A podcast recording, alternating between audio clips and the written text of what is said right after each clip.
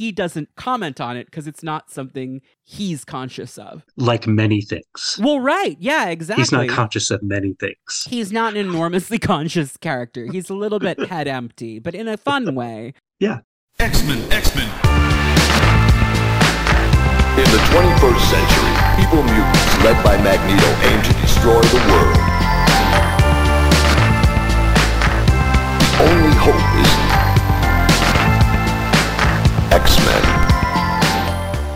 Welcome to Cerebro, the X Men podcast, where a homo and his friends dig deep into the history of Homo Superior. I'm your host, Connor Goldsmith, and with me today is returning guest Nola Pfau, editor in chief of Women Write About Comics. Nola, how are you today? I'm doing great. How about you?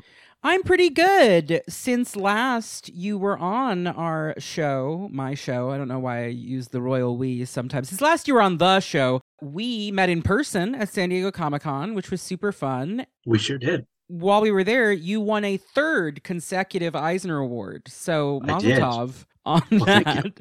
well deserved. I think that puts you in pretty rarefied company, right? Having three to begin with, but three consecutive, I think, is pretty crazy. Yeah, three consecutive is uh it's like the first time it's happened in uh comics journalism in, in almost 20 years. That's pretty impressive. I was thinking about it and I was like, damn, if I were running a comics journalism website, I would be starting to get irked at WAX. Continued success. It's like when Christoph Waltz won the Oscar two years in a row and everyone's like, again? We like him, but like, come on. Spread the wealth a little bit. But seriously, congratulations. You guys do great work over there. And it's nice to see institutions like the Eisner Awards honoring outlets that are not as big. So keep up the good work. Well, thank you. We are here today to talk about Longshot, a character I really like, but I know you really love. So I'm excited. Longshot, for people who are not familiar, was created by friend of the pod, Annie Nocenti, queen of all media, and artist Art Adams, for his eponymous 1985 solo miniseries, which established him as a character more on the mystical side of the Marvel Universe. But after that series, Chris Claremont picked him up for X Men stories. At the time, Annie was editing Chris on X Men. It feels to me like Chris was trying to keep the character in circulation so that Annie's plans for him might come to greater fruition. Unfortunately, they did not. There was a second Longshot series that was going to be an ongoing, announced in 1988, but it never came to pass. And in the time since, he's had a pretty haphazard publication history. The 80s is really the peak of his prominence in the X Men. Apart from Madelyne Pryor, he is the only member of the Outback X Men that I have yet to cover on this show. So I'm excited to check another box there. Bob Harras notably thought that characters like Longshot and Warlock and other non mutant characters complicated the X Men in a way that was confusing. So, part of his revamp of the franchise with the exit of Claremont and Simonson in the early 90s was that Longshot gets written out. Since then, he has had his most prominent appearances in Exiles and then Peter David's X Factor investigations, where he's a pretty different character, uh, and we'll get there, I imagine, when we get there. Of the classic team, he is the only one who has not appeared in the Krakoa era, though he has a brief cameo in the incoming one shot in Mojo World. I think because, again, he's not a mutant, although there's some question marks there that we'll get into. Longshot is a fugitive slave from the Mojo world, an interdimensional space ruled by the Spineless Ones and their leader Mojo. It is based on the worship of television signals from Earth and is a satirical send up by Nocenti of the developing media landscape of the late 20th century. More recent storytellers have brought it into more modern contexts. Leah Williams, most recently in her run on X Factor, modernized the Mojoverse as now a society built around streaming channels and Twitch and stuff like that, which I thought was clever. I feel like the next Mojoverse story will be about TikTok. It does feel like it grows with the technology. But Longshot is the slave who escapes. He is the Messiah created by the engineer Arize to liberate his people, the bipedal slaves of the Mojo world who are fashioned after the terrifying boogeymen of the TV signals that the spineless ones receive telepathically from Earth. As stories continue after Nocenti's tenure, it becomes clear that he is part of a tragic loop in which he has been intentionally crafted by the narrative of the Mojoverse to serve as this messiah who eternally fails and is reset. But when he first appears, he is a completely amnesiac figure who has nothing but luck, which is the power that gives him his name. He's named Longshot by a wilderness survivalist he meets early in his journey on Earth. Longshot has the power to manipulate probability. He does it somewhat unconsciously in the way that Domino does, but he also can do it on purpose. He can tilt the scales in a way that Domino can't. The downside to that is that when he pushes it too far in a lucky direction, he creates bad luck to counterbalance it for himself. And if he creates good luck for a purpose that is not moral or that is selfish or otherwise not a good use of his power, it will rebound on him in bad ways in sort of a monkey's paw kind of way. So that's the basic rundown. Once he moved to X Men, he became the love interest of Dazzler and served through most of the Outback period before departing for places unknown and then getting written out in the early 90s.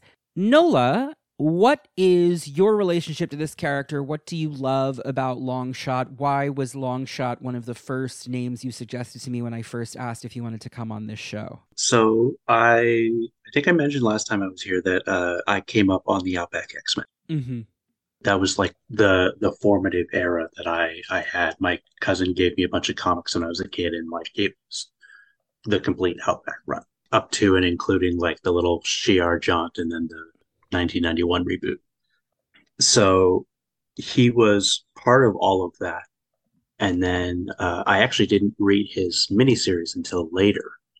Um, so I was familiar with him as an X Men member first. And I was like, hey, you know, like, what is this guy? Um, and at first, I just liked that he was a lighthearted counterbalance to the X Men at the time uh, because uh, the Outback era is a rough time for the X Men, and a lot of them are really going through it. And then you've got this guy who is not as familiar with Earth or Earth's customs, and he's just kind of happy-go-lucky and having fun, and there's just an air of innocence, and it's it's just fun. I don't know. He's kind of he's kind of like a point of view character in the way that uh, Claremont often used Kitty Pryde or mm-hmm. other characters like that. And it's notably in the period when that character no longer exists. It's a brief Yeah. window in Claremont's run. After Kitty Pryde is introduced, there pretty much always is that character because it's Kitty or Jubilee. But there's a window in the middle where Kitty is taken out of commission in the Mutant Massacre, which will lead her Mhm. off to Excalibur, and Jubilee doesn't pop up until after Inferno hmm there is this window in the middle here where there's no kid on the team. There's no like plucky teen gifted child who's going to be the reader's proxy. I would say the two characters who fulfill that function in the Outback period are Longshot and Madelyne Pryor. Hmm Longshot is naive, is innocent in a way that counterbalances, as you sort of put it, the darkness that had overtaken the franchise since 210 in Mutant Massacre. There is a sense that the X Men have lost their innocence. hmm If you look at the team makeup around this time, Colossus is the most pure of them, but in the Mutant Massacre, he felt compelled to kill hmm he is having a crisis of faith about himself. Even he has been led to the darkness in a manner of speaking in a way that would previously have seemed crazy. It's different from when he thought he had killed Proteus. He was very upset about that, but there was no choice. Yeah. He chooses to kill Riptide. Yep. And so he's reeling from all of that.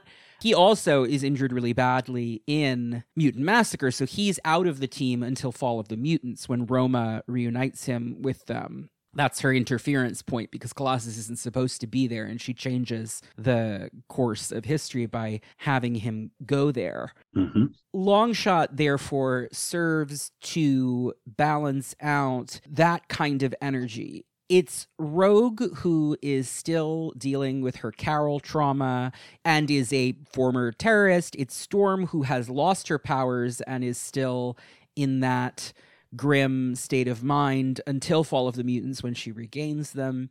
It's Wolverine who is Wolverine. Betsy is new to the team and is bloodthirstier than most X Men characters, more willing to kill. Yeah, that's after she's had her encounters with Sabretooth too, where he is like basically hunted her. Yeah, And so she's she's obsessed with becoming more capable and more physically able. she never wants to feel physically defenseless again. It's what Yeah. compels her to get the Madripoor armor that she wears through Yep. the Outback era, and then it's what compels her transformation via the Siege Perilous into a physical Mhm. fighter. Dazzler is fresh off her career being completely destroyed and her possession by Malice. Havoc is Havoc. Havoc. It's a team of people who are not doing great. Maddie is a POV character in the sense that she is the human character we can identify with when the X Men are having adventures and she's in peril and she doesn't have powers and she doesn't know what to do. She's the Lois Lane or Sue Dibney or Candy Southern type of character. hmm Even she is super traumatized. She was just in a coma because her child was stolen by serial killers.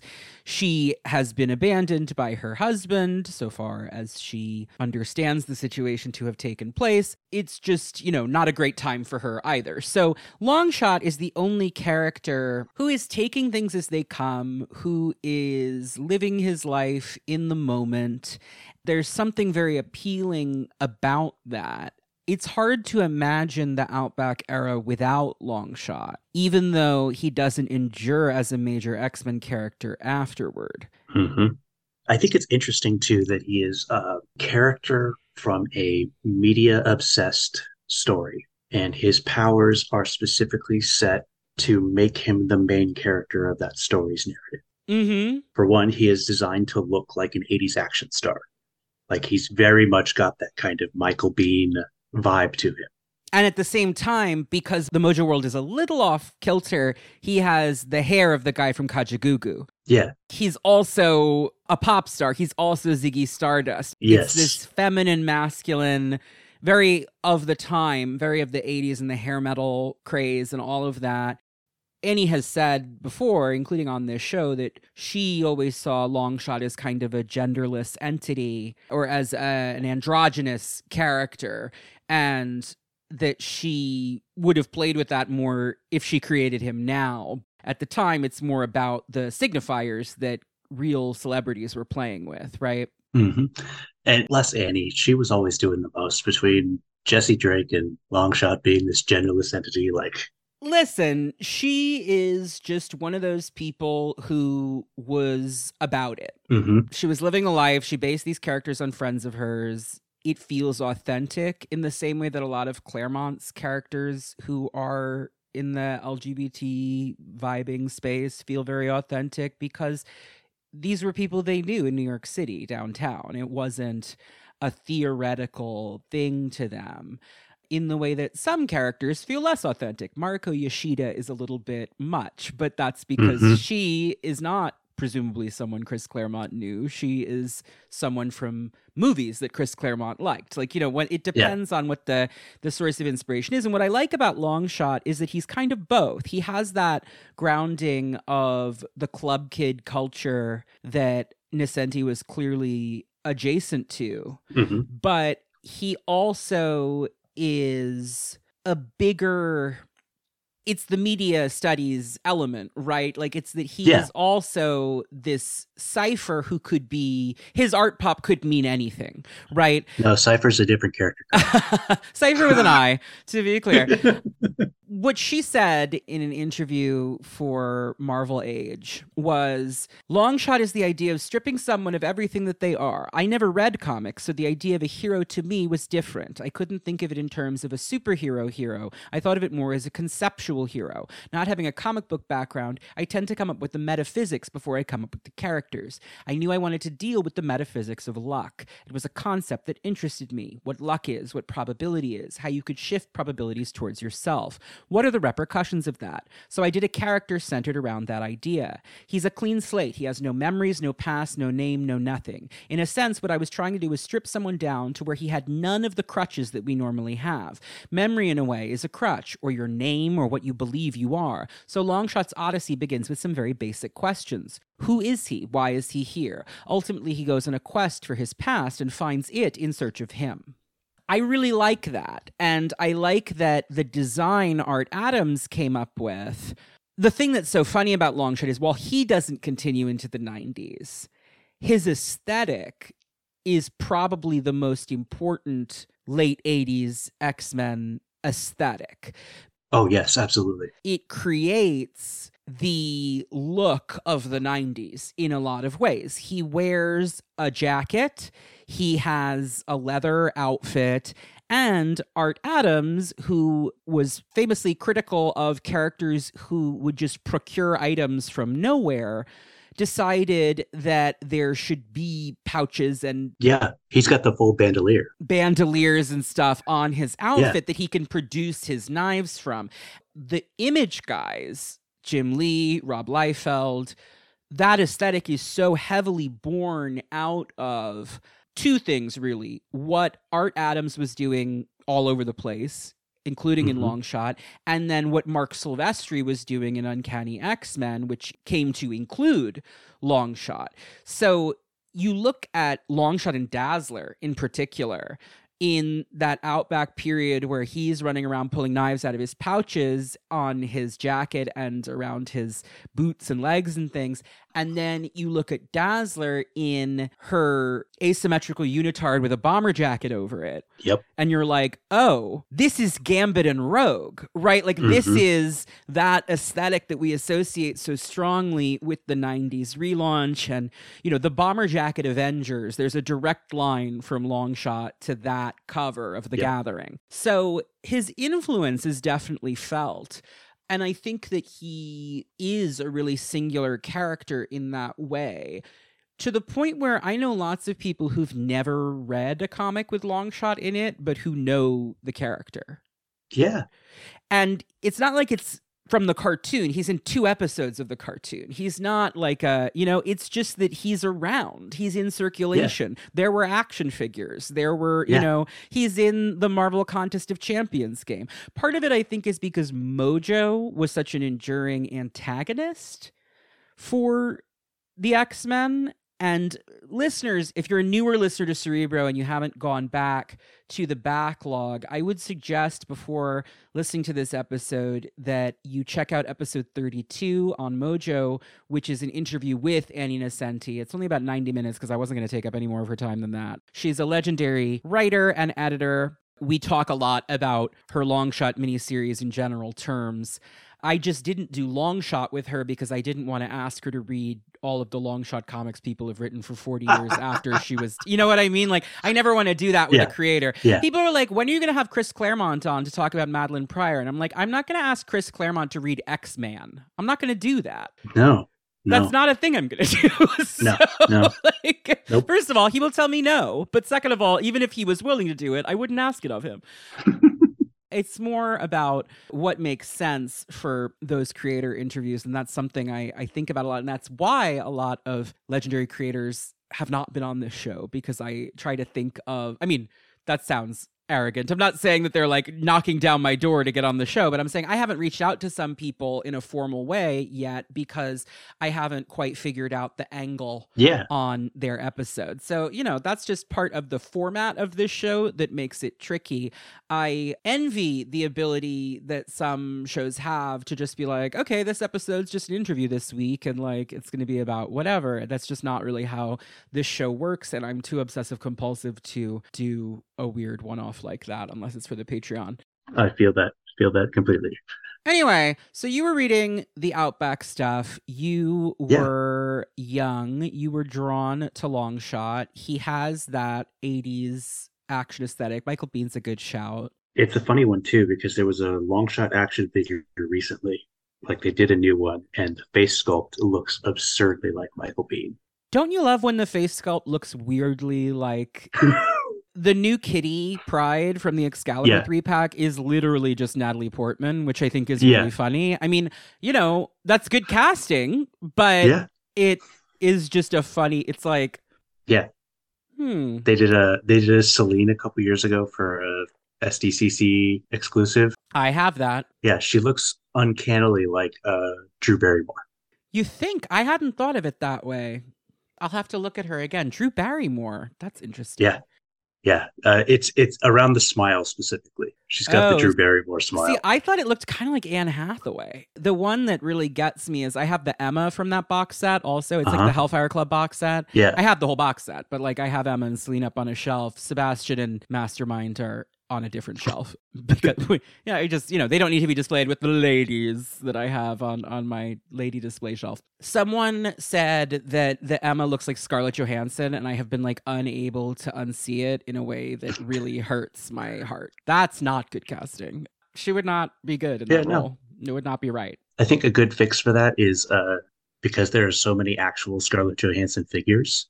I need to just look at the Black Widow ones and be like, they don't look the same, and I'll just move Yeah. on with my life. Yeah, there you go. Yeah, exactly. I don't see it personally, but ever since someone said it, every time I look at her, I start looking for it. I'm like, how did they Yeah. see that? So, you know, it's not.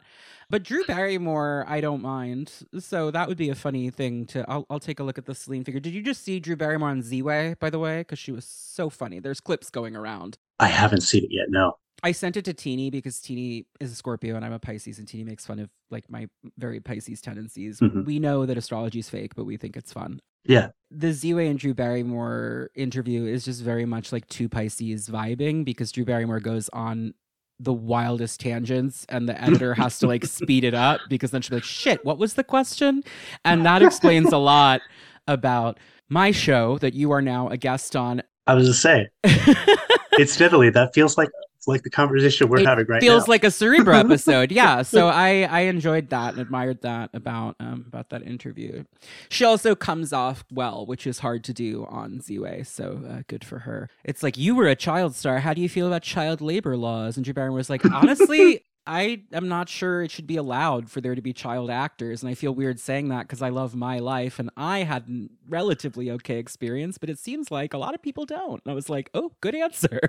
Yep. Anyway, this is not a Drew Barrymore podcast. Why don't we just jump in, I guess? Longshot is a character who has a pretty major tenure with the X Men, obviously. hmm So we're not going to go over every single issue he appears in because that would be silly, but I want to hop through the major stories and talk about them and get your thoughts and share some of my thoughts. Uh, I revisited the Longshot miniseries recently, and I always find like new things to love in that every time I go back to it. hmm It's such a wildly dense six issues. Annie has said that she, when she rereads it, is always like, ugh. Mojo and Spiral and the Major Domo are the best part. They don't really show up for real until like the last two issues. And I kind of wish I, and it's like, well, that's the thing about creating something great, especially if you're doing it on a monthly basis, right? Like you can't, you can't go back and fix it. But I think that Longshot's journey in the first few issues is really great too, even if it's not the stuff that endured forever. His interactions with Theo, the suicidal father, you know, that's a one off character, but that issue has stayed with me pretty much since I read it. hmm Longshot first appears in the first issue of Longshot, funnily enough. He suddenly appears in the wilderness upstate and is befriended, as I said earlier, by a hunter survivalist type guy named Elliot, who uh, is the one who calls him Longshot when he witnesses just how unreasonably lucky he is. Longshot is completely amnesiac, has no idea who he is, where he came from, what he's supposed to do, but he is enough of a good person at heart that when he hears a baby has been kidnapped, he chases off in pursuit to try and stop the kidnappers.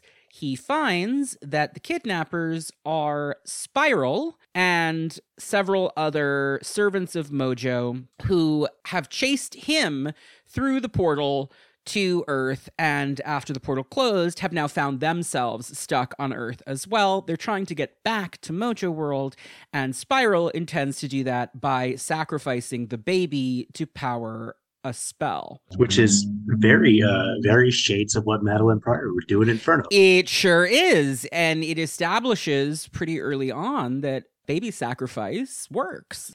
The violent mother is one of the scariest things to pretty much anyone in any culture. There is something primally distressing about that concept. That's where Madelyne factors in to the grand cosmology uh, of things. Here, it is a different primal fear, which is child abduction. It's the Mhm. shadowy cabal stealing your child for a blood sacrifice, which is not just a scary idea, but is also something that was very mimetic in the 80s as a Mhm. thing that people were afraid of and that the mass news media was constantly reporting on. It was called the Satanic Panic, and it's back, baby. If you th- that's what all of that shit that you're seeing now is is just a revival of the same culture war belief that there are people who want to harm children in a ritualistic fashion. Yep. It's quite the entrance for Spiral. She debuts with a dagger poised to knife a baby right in the heart. And you know what? Hits ever since. so Yeah. good, good. I mean, if anything, like if anything, she was taking it easy in that first appearance. She's got six arms. Can you imagine how efficient a baby killing machine Right. she could be? If she had all those swords at the ready, that baby would Yeah. have been mincemeat. But as it stands, Longshot is able to save the baby and get the baby back to its mother. But in his naivete, he also befriends one of the hunters from the Mojoverse, a small dog like creature called Gog and Magog, who he calls Pup hmm because Gog and Magog is cute and small. I mean, cute for certain factors of cute. He looks like Snarf from the Thundercats to me. Longshot is just not able to tell that Gog and Magog is evil, even though Gog and Magog Mhm. insults him constantly and is like, I'm evil, just by the way. It's not a subtle character. The name Gog and Magog, for people who are unfamiliar, comes from the Torah. And then later in the book of Revelation, in the Quran, it refers to, well, that's actually a complicated question. And this is not a Midrash podcast. But if you actually go to Wikipedia, there's a pretty comprehensive article on Gog and Magog. That's G O G and M A G O G. My understanding is that transliteration and translation errors over time changed Gog of Magog into Gog and Magog, like the idea being Gog from the tribe of Magog or whatever, or like a Gog son of Gog, or unclear exactly what it was supposed to be. But the point is, in the Torah, Magog is a place, Gog is a person from that place. It is an enemy of Israel. In the Christian treatment in Revelation, Gog and Magog are both places, and the people of Gog and Magog are armies that will rise up to ally with the devil in the final battle against Christ. The Muslim tradition also features Gog and Magog in the Quran as Yajuj and Majuj in a parable about tribes that were violent and had to be separated out from other people. There are Muslim scholars who identify Gog and Magog with the Vikings. There's like lots of theories. Uh, The Greeks thought that Gog and Magog were the Scythians, or the Romans did rather, uh, Josephus and whatnot. So, what's the point? Uh, my point is that this is a really heady apocalyptic concept that hmm Annie Nocenti here renders as like kind of cute. Like it's Gog Magog, like, you know, Mhm. Tom and Jerry. Yeah. His father, Gog, is also present as one of the hunters. Magog is more of like a, a little mascot character. But if you are at all familiar with the Bible, you're kind of like, well, that's an ominous name. Longshot, again, in his naivete, just thinks that's a long name that's hard to remember, but I think you are a cute puppy. Like, let's call you Pup, and you'll be my friend and constant companion. And he's just like, okay, and follows him around.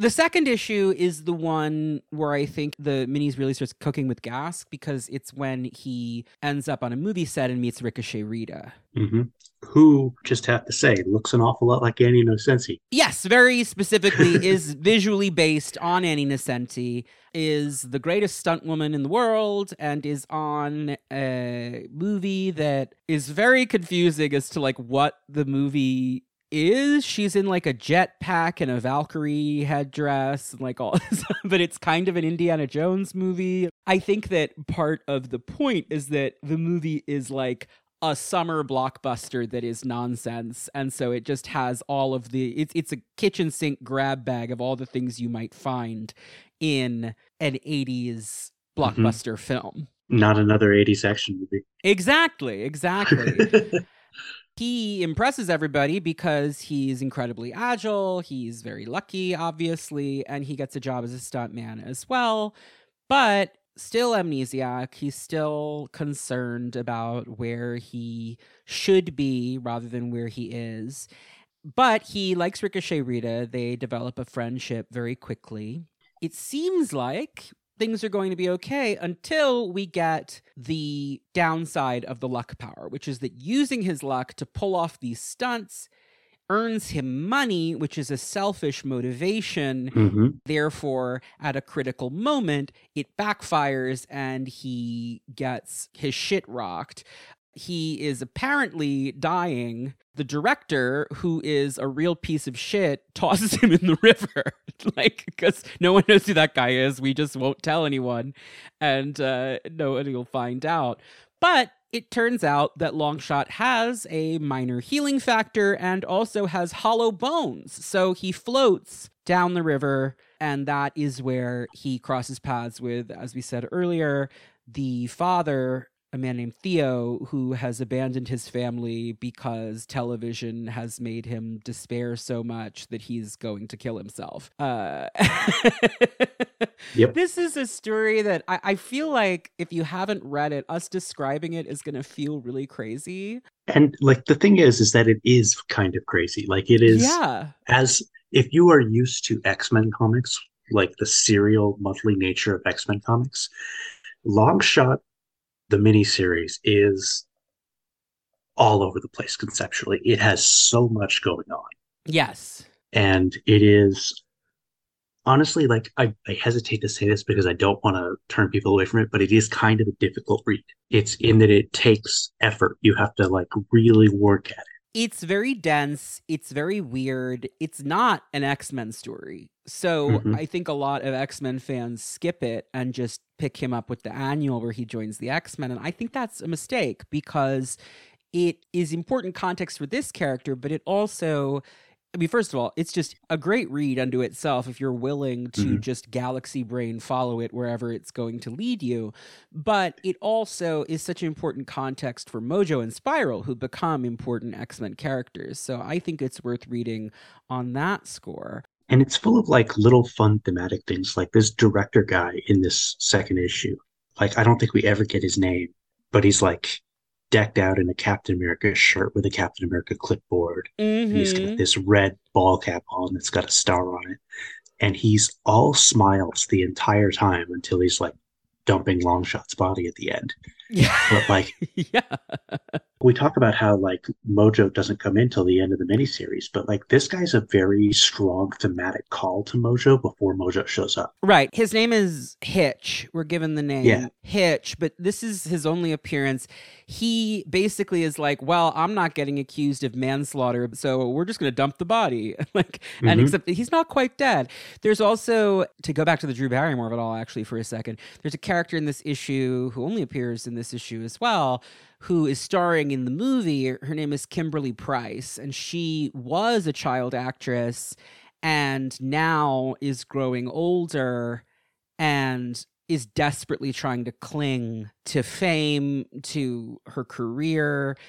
There's something interesting about the way she's juxtaposed with Ricochet Rita, who seems liberated by her work. Ricochet Rita is a behind the scenes person. She is not an actress seeking to be famous. She is a woman who has a career in entertainment that she enjoys. But part of that is because the camera isn't pointed at her in the same way. She's not meant to be seen as an object in the same way. Hmm Nocenti's work is generally operating a lot of the time in the feminist frameworks of the 1980s. And I think that there's definitely something going on there where, like, the woman who has been objectified is suffering, and the woman who has chosen to be a subject, who wants to do these stunts, the thrill seeker herself, rather than the thing to be gazed upon, hmm is happier and is more fulfilled. That said, Ricochet Rita suffers enormously over the course of this miniseries. She is uh, struck down pretty hard for the grave sin of being kind to Longshot. Once Mojo is able to discern that Rita is someone Longshot cares about, well, Yeah. that's going to be trouble for her. But in that way, it also serves as commentary on the 80s action heroes that you were talking about earlier. She becomes the girlfriend who gets tortured and kidnapped by the Mhm. bad guy. By mere proximity to Longshot. Right, and she's not even his girlfriend. Like they're not Yeah. even actually together. By the end, it seems like they're going to be, and that's when she makes the executive decision to join him to go back to the Mojo world and attempt to liberate the slaves. But before that, not to get ahead of ourselves, there's a thing where Spiral tries to use diamonds as a focus instead of the baby to get back to Mojo World. And so there's a fight between her and Longshot at a power plant involving the diamonds because he wants to get the diamonds because he comically misunderstood something. so that's in issue three. And then after that is when Mojo decides to show up himself and arrives with Sp- like Spiral goes and gets him.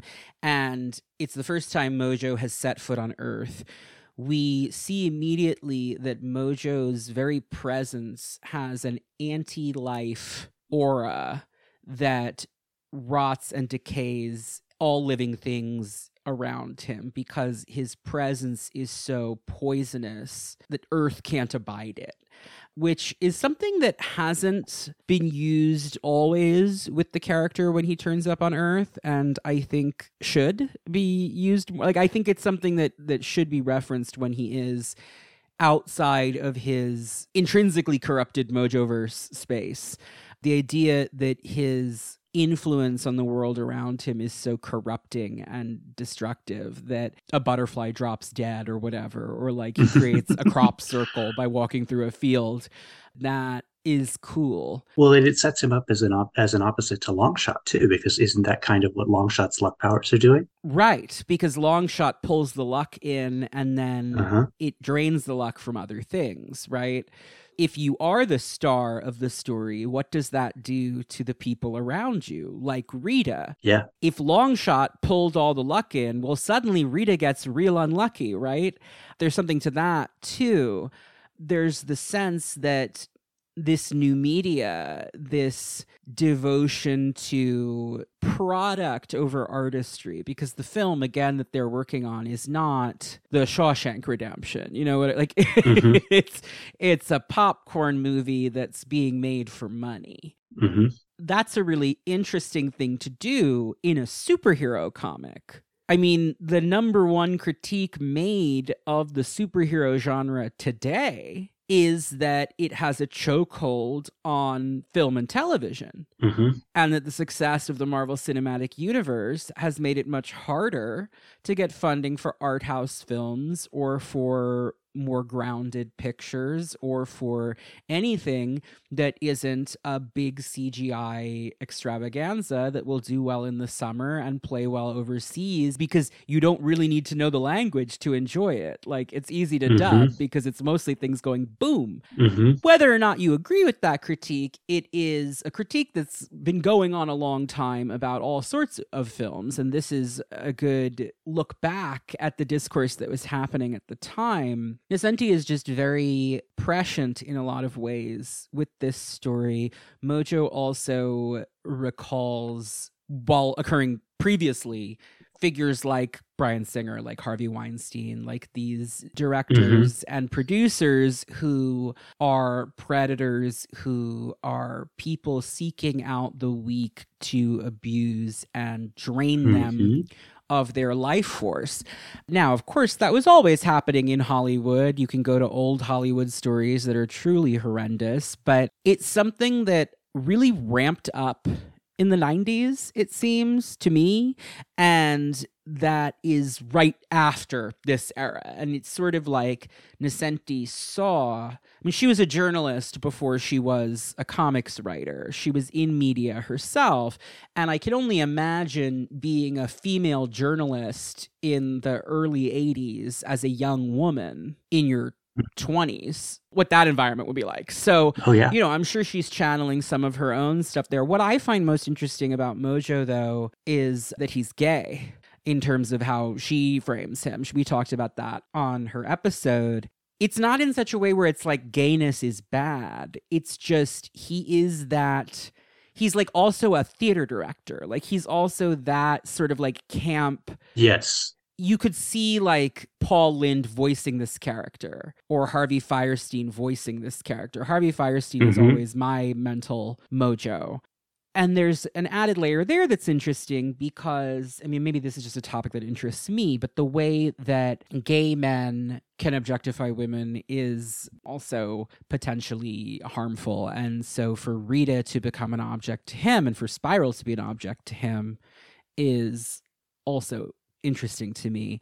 And it ties into the idea that Longshot, his star, is a sort of Grecian youth, right? Like it's that Mhm. Pasolini type thing. Speaking of like gay directors with some problematic personal lives, you know, the idea that he is beyond gender, he is this perfect object for Mojo to torture again and again and again and again and again and again and Mhm. again.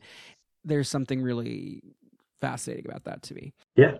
In the issues that follow, Rita is captured by Mojo and Spiral, who drag her away to do horrible, horrible things to her. See the Spiral episode, which is Rita Wayward featuring Jordan Block for the three people who listen to this podcast who have not listened to that episode, I guess. While that's all happening, Longshot encounters two people whose true allegiances surprise him.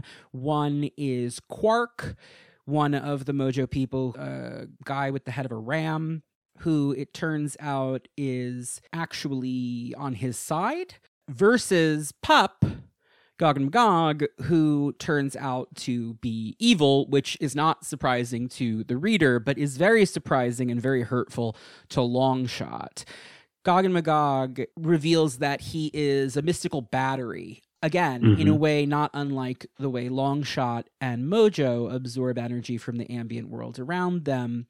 Gog and Magog grows to huge size by absorbing magical resonance and it makes him angrier and angrier and more bent on fighting Longshot. And Longshot is so betrayed and upset about it that he ends up running away and leaving Quark to deal with it, which Quark is like not thrilled about.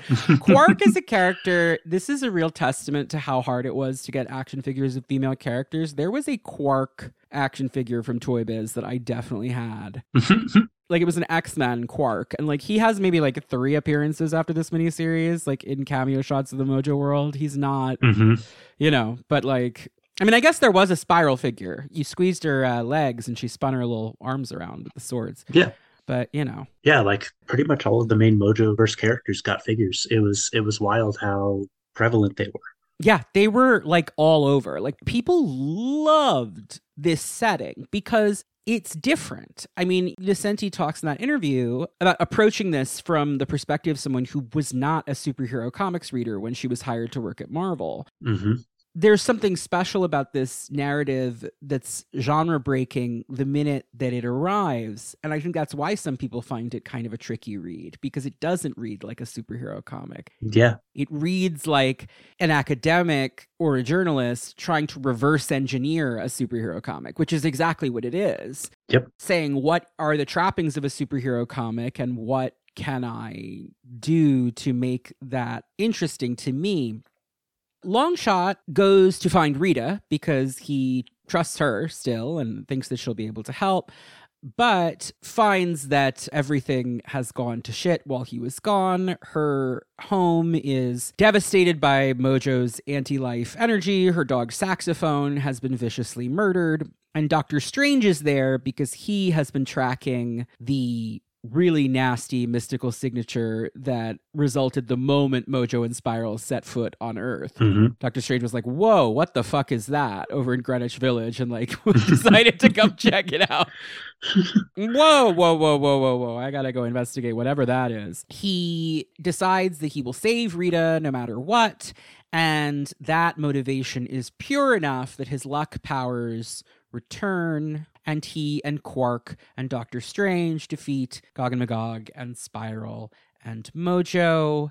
The process of this fight helps him to understand the past that he has been slowly recovering in fragments of flashbacks that we've seen. He is the star of Mojo's movie universe, like the Mojo mm-hmm. cinematic universe that is constantly running in Mojo World. Right the MCU. Yeah, is powered by these slaves.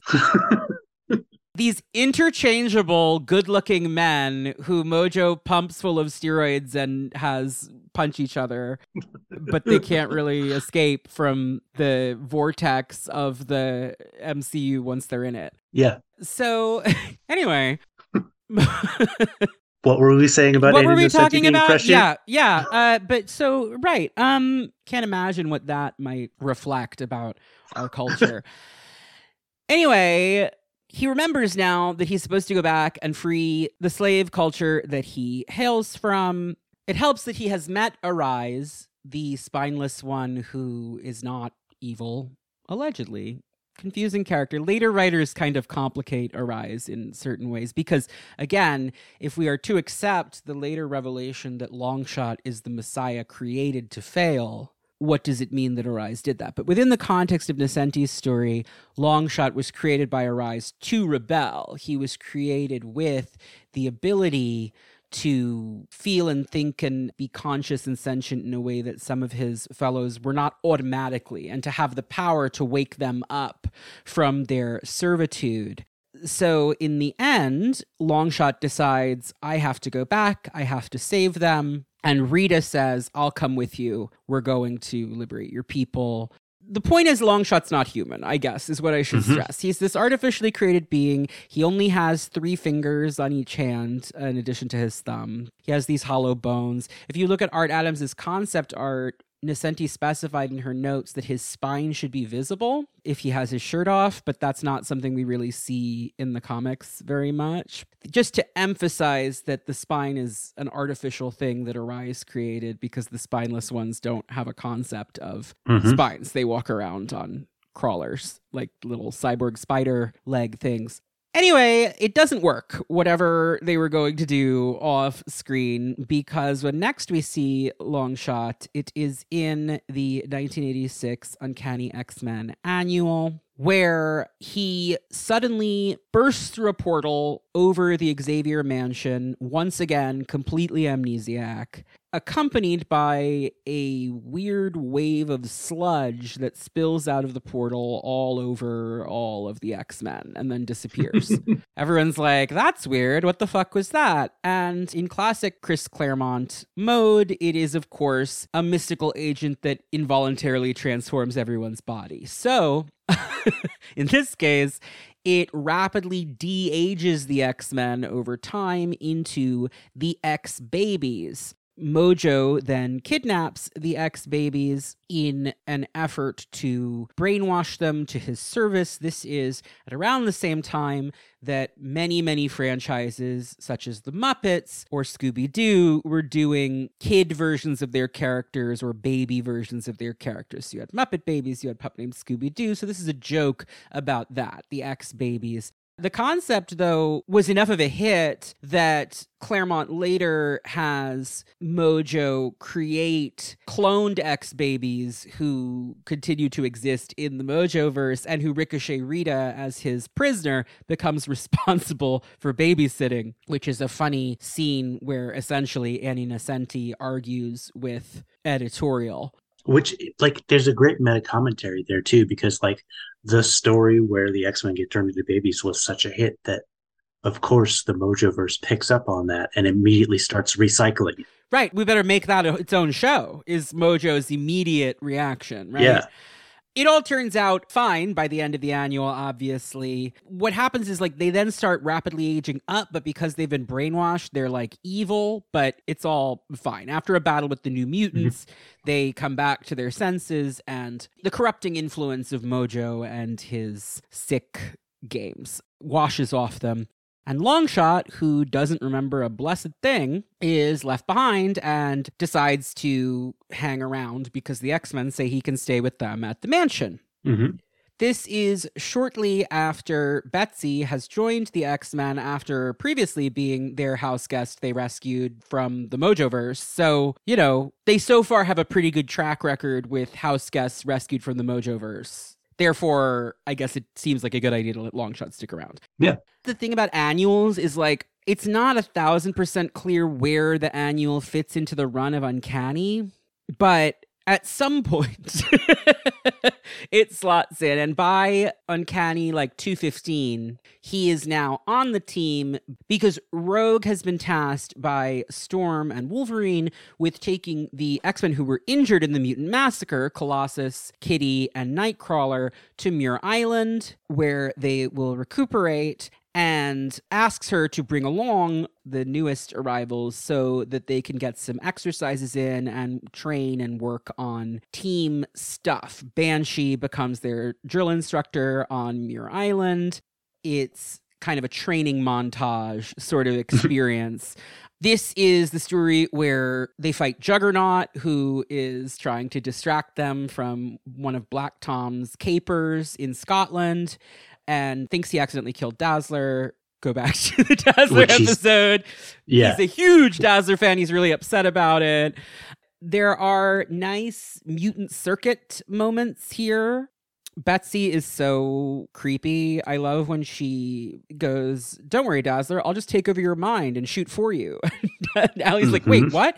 And it's just suddenly like, just shooting her lasers. There's fun characterization for all of them.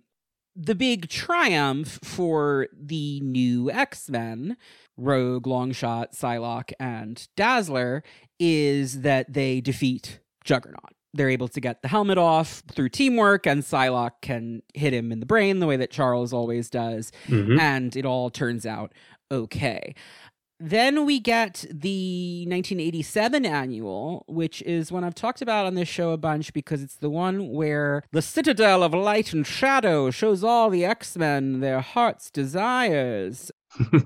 Famously, Storm sees Yukio, which is something that people have discussed at length. Yay! Betsy tears away her own skin and becomes a warrior made of metal. So, again, like the fascination, as we said, that she has with never being physically vulnerable again. hmm But Longshot doesn't have a heart's desire because he is innocent and has no avaricious or longing or selfish desires for the Citadel to play on. So he just starts growing and fading away and turning kind of ghostly in like a Kitty Pryde-ish way and then completely disappears he comes back once Wolverine reaches the crystal and they defeat Horde and all, the day is saved and all of that. But there is a scary moment. It's a fun Alan Davis drawn issue. So you get hmm beautiful Alan Davis Allie like screaming and freaking out because Longshot's fading away.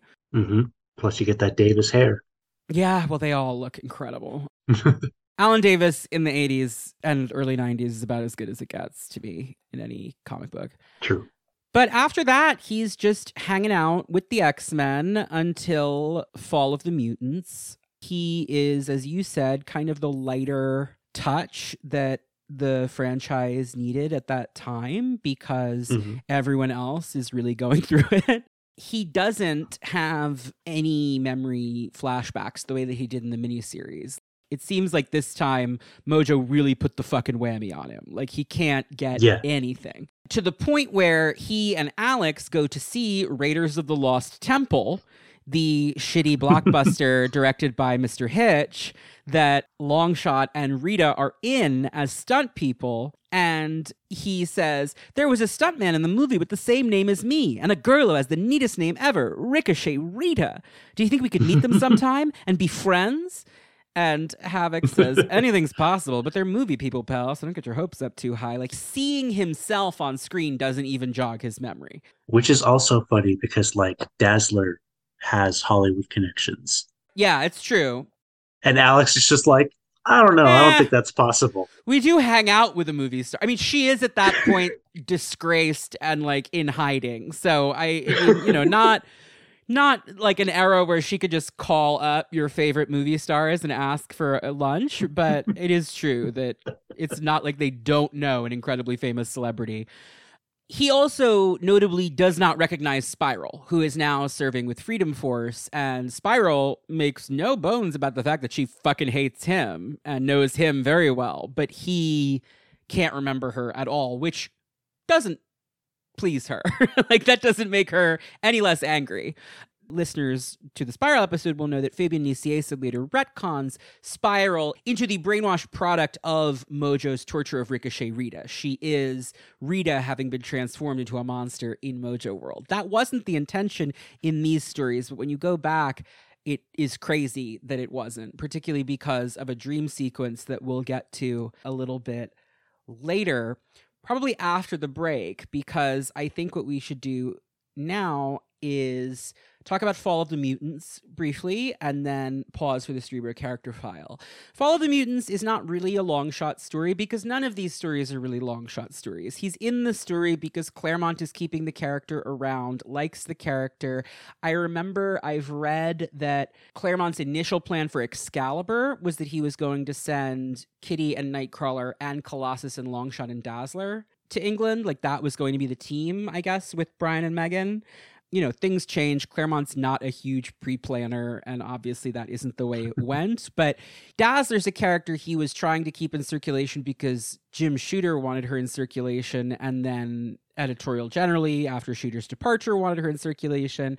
Longshot is a character that Annie created that he was trying to keep around, but they're definitely supporting characters. It's never really about them. That said, Longshot is a key member of the team during Fall of the Mutants and is one of the X Men who sacrifice themselves alongside Madelyne Pryor to be the nine souls in Forge's human sacrificial spell to banish the adversary, the cosmic entity at the heart of that event. This all happens on live television with Neal Conan of NPR and Manoli Wetherell of NPR reporting so the whole world sees the X Men die as heroes. A fellowship of nine people sacrificing themselves to defeat an ancient evil, you say? Sure is what happens. Yeah, that is exactly what happens. And only temporarily, because you can't get rid of him forever, but you can seal him away for a really long time, you know? And that's the nature of evil, right?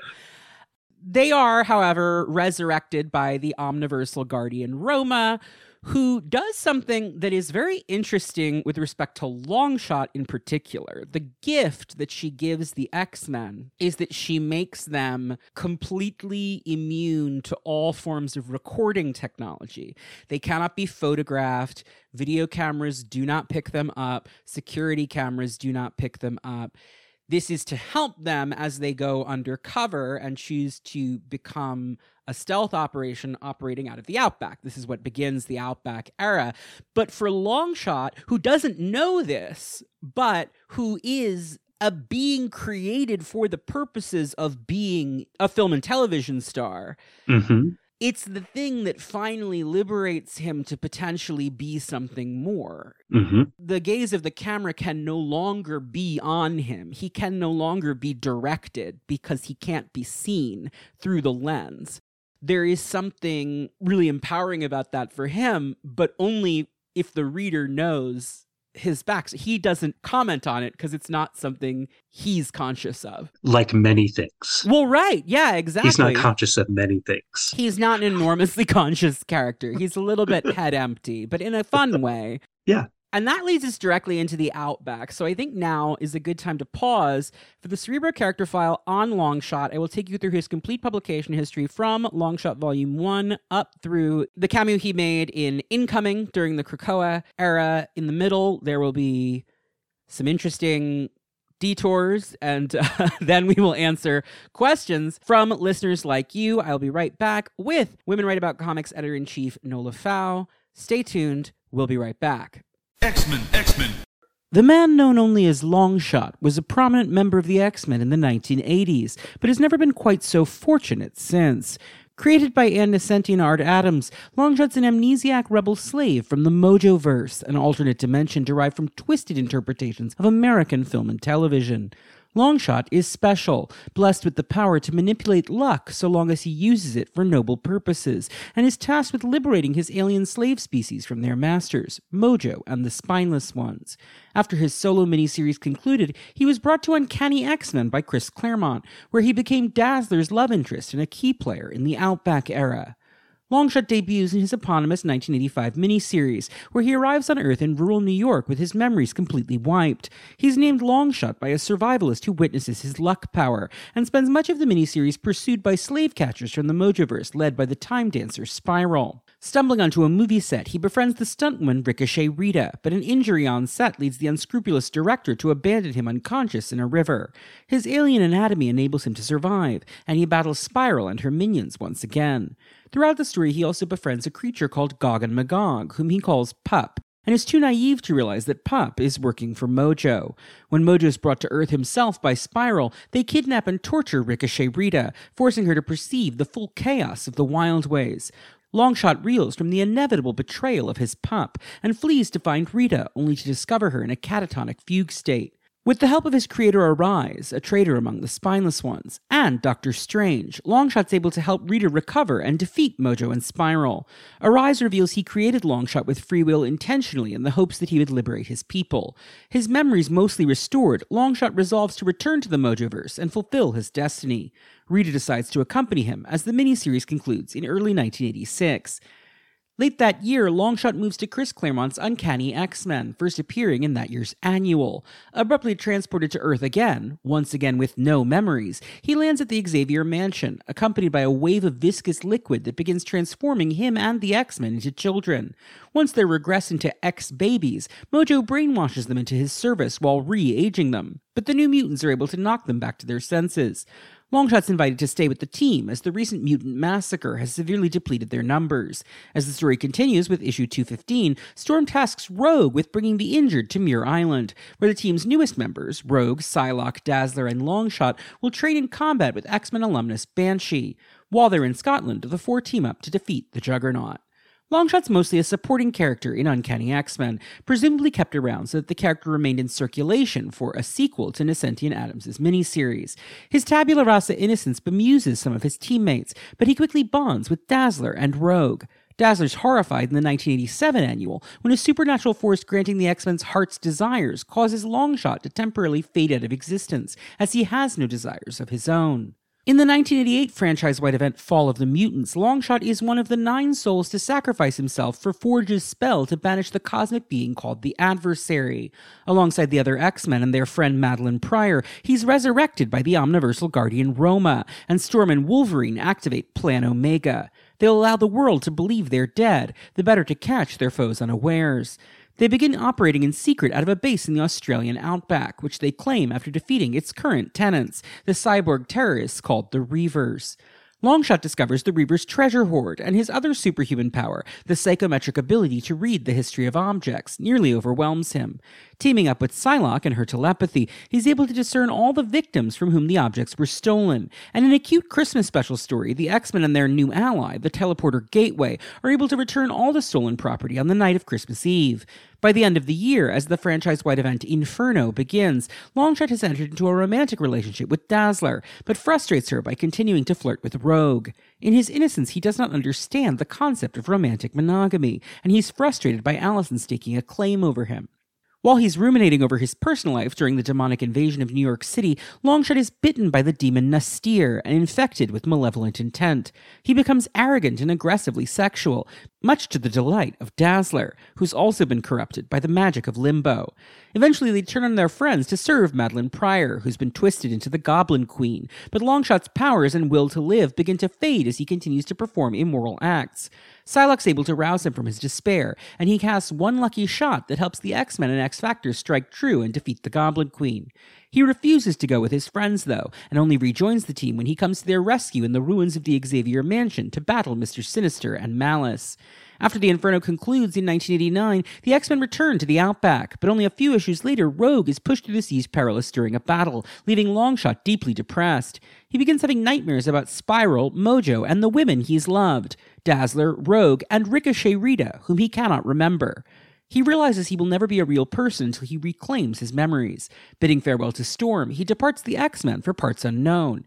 In reality, he was meant to begin appearing in a new Longshot ongoing solo series by Ann Nocenti and Art Adams, but for whatever reason, the book never materialized. Three years later, after the departure of Chris Claremont from the X Men franchise, Longshot returns in Adjectiveless X Men number 5, with all his memories restored. He's once again pursued by Spiral and the rest of Mojo's minions, and seeks out Dazzler and her friend Lila Cheney for help. This time it's Dazzler who has amnesia as a result of passing through the siege perilous, and she's unable to remember Longshot. Still, she and Lila agree to help him, but Lila's teleportation power is hijacked by Mojo's major domo, and they're all cast into the Mojoverse. Dazzler begins to regain her memories by proximity to Longshot, and after Longshot and Lila are captured by Mojo, Dazzler escapes to Earth to get the X-Men's help. Mojo manages to entrap most of the X Men's blue team with his brainwashing and forces them all to reenact The Wizard of Oz.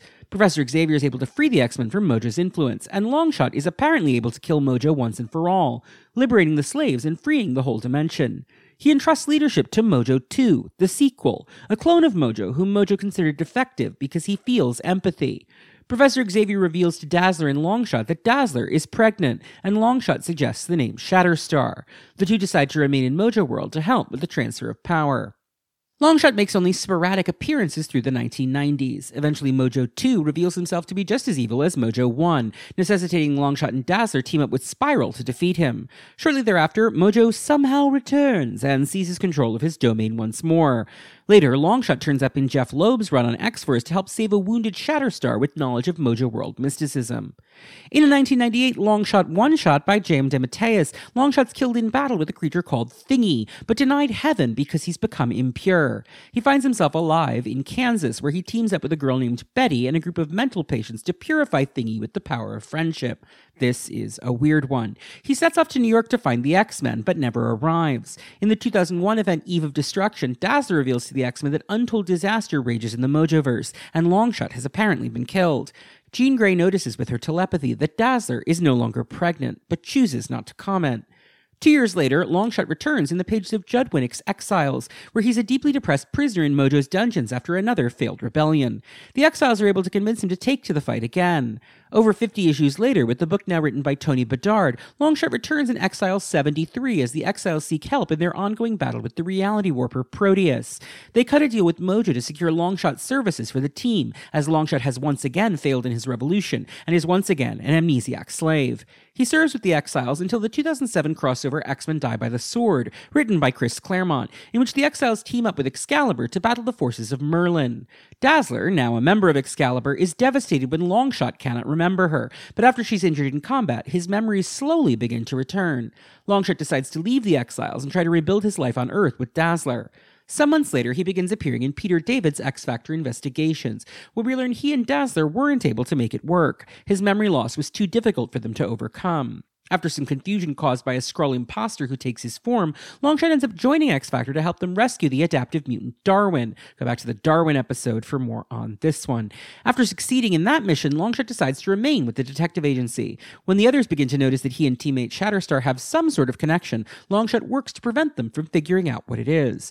After a brief reunion with Dazzler, a conflict with the goddess Hela in Las Vegas, and a temporary coma, don't worry about it, Longshot uses his psychometry to reveal the truth of Lorna Dane's childhood and revisit the moment when she accidentally killed her parents with her mutant powers. Toward the end of the series, it's revealed that, in a complex time loop, Shatterstar arrived in the Mojo world's past, where his DNA was used as a template by Arize to create Longshot in the first place. He was then born to Longshot and Dazzler and sent into the future with his parents' memories erased. After the end of X Factor, Longshot stars in the 2014 miniseries Longshot Saves the Marvel Universe, written by Christopher Hastings. Broke in New York, he uses his luck power to secure food, a selfish motive which backfires into a huge explosion. Longshot's reckless use of his luck powers attracts the attention of the cosmic entity, the In-Betweener, who seeks to destroy him. When Longshot uses a cosmic cube to erase the In-Betweener from reality, it creates a horrific alternate timeline. Longshot works to restore the timeline and offers to let the In-Betweener destroy him in penance, but the In-Betweener takes the cosmic cube instead. This mini is cute and probably the best Longshot story after his 80s heyday. In the 2015 company wide event Axis, Longshot is one of the many heroes to have his morality reversed by a spell and temporarily turn into a villain. Do not worry about it. His next major role is in the 2017 crossover Mojo Worldwide, in which Longshot foments a new rebellion on Mojo World using a rival video channel. This provokes Mojo into attacking Earth, where he forces the X Men into various televised scenarios reliving their greatest adventures. But Longshot is able to lead the heroes to Mojo's central command. There, Magneto and Polaris combine their powers to create an EMP pulse that destroys Mojo's tech on Earth. In 2019, Longshot appears in the Domino solo series written by Gail Simone, in which he's deathly ill with a mysterious terminal disease that's made him volatile and dangerous. Domino is hired to kill him, but decides to help him instead. It turns out Longshot has become allergic to the humans of Earth, and medicine on Mojo World is ultimately able to restore him. The following year, he makes a brief cameo in the special one shot Incoming, where we see him once again apparently in Mojo's service. What has become of him in the time since is unknown, but with Krakoa's hostile takeover of the Mojoverse in the pages of Leah Williams and David Baldeon's X Factor, it's very possible that soon it will once again be Longshot's lucky day. X-Men, X-Men. And we're back. I hope you enjoyed that while we were taking our brief break to, you know, grab beverages and whatnot. I realized that I forgot to mention some of the other distressing things about Longshot's weird anatomy. like, yeah.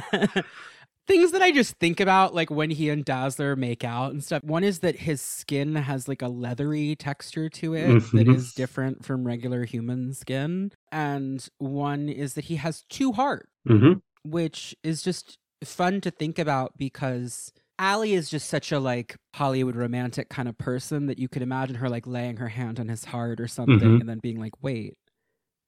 And then moving it from pack to pack, like, wait, wait, wait, wait, wait. He also has a power that hadn't come up yet much in this accounting so far, but that we do see in the original Longshot miniseries, and which is about to play a significant role in the X Men's first journeys in Australia, which is that he has, well, I'll let him describe it. There's a Christmas special in Uncanny X Men 229 to 230 that is really lovely where he walks into the Reaver base that they are now occupying after chasing the Reavers out and walks into the treasure trove that the Reavers are keeping, which is basically like the hoard of the dragon Smaug. Like it is piles or Mhm. like Scrooge McDuck's like gold coin pool. It's very silly, but it also features lots of objects that have emotional resonance to them, that people are missing, that were stolen, that really mean something to them.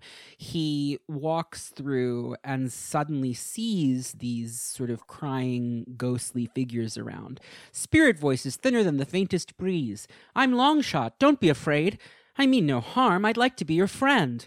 When I touch things, he says, picking up a bracelet, sometimes I feel images from them. Psylocke calls it psychometry. Perhaps by reading the history in this room, I'll find an answer. And the bracelet starts talking to him. He starts hearing about the history of these objects. With his own hands he made me, shaping me from raw metal into a thing of beauty, a gift for her whom he loved best in all the world. Yet I was torn cruelly from her, turning joy to heartbreak, tainting that love with desolation. Woe, oh woe, I was all that remained to remind her of the beauty that once was. Why am I not with her? And he cries out and throws the bracelet back into the pile. Stop it, please, no more. I'm not to blame. Why are you tormenting me? But after he gets a hold of himself, he realizes that these objects need to be returned. This story always spoke to me as someone with obsessive compulsive disorder who anthropomorphizes inanimate objects and believes they have feelings and needs to deal with that in therapy like regularly. So uh, I, I get it. Um, but basically, while the X Men would definitely benefit from having all of this treasure, Longshot, in his innocent sweetness, convinces them all that they have to give everything back. They begin teleporting all over the world because Gateway, who is posted up on his hill outside the Reaver's base, has been observing and is like, all right, you're a good egg. I'll do this. Gateway always seems inclined to help children, and in this case, that includes Longshot, who is innocent. He also bonds with Rogue, who is uh, similarly not innocent, but naive, let's say, to the ways of the world. Madelyne Pryor at this point has pretty much mastered the Reaver's computer system because she is a Claremont dame and is therefore great with a plane, a gun, and a computer console. so, so using the computer system and Longshot psychometry and Betsy's telepathy, they're able to track down everyone around the world, and Gateway zaps them to the right places to leave the stolen items as surprise gifts. They don't even realize until they see the New Mutants Christmas caroling and have to hide from them to maintain the illusion that they're dead that it's Christmas Eve. So it's a very sweet story and it's Longshot who is kind of the Cindy Lou who who teaches the X-Men the true meaning of Christmas with his sweet naivete. Did they want to spend all night dropping off bracelets in people's houses and whatnot? Probably mm. not, but they did it because Longshot convinced them it was the right thing to do. He's not really a main character, but he becomes the focal point of a love triangle between him and Rogue and Dazzler. He and Dazzler are sort of developing something, but Rogue can't help but flirt with him because she thinks he's cute. Rogue also in this period is this is her like peak. I'm so horny, but I can't touch. Before it Yep. becomes all about Remy, my love, we can never be together. This is before Gambit, so it's just mostly like Rogue really wants to fuck but can't fuck. Longshot, who is a very non-threatening boy, who is not at all sexually aggressive because he's totally innocent and wondering and everything. Well, and because he doesn't want anything. Right. He doesn't want anything from her. So she can feel safe flirting with him because she Mhm. knows she won't have to touch him. But it pisses Allie off because Allie doesn't like Rogue to begin with because nobody really likes Rogue to begin with, which is one of the funny things about Rogue and Sarah is they're all like, could we get Carol back? We just like bang her on the head a couple times until Carol pops back up.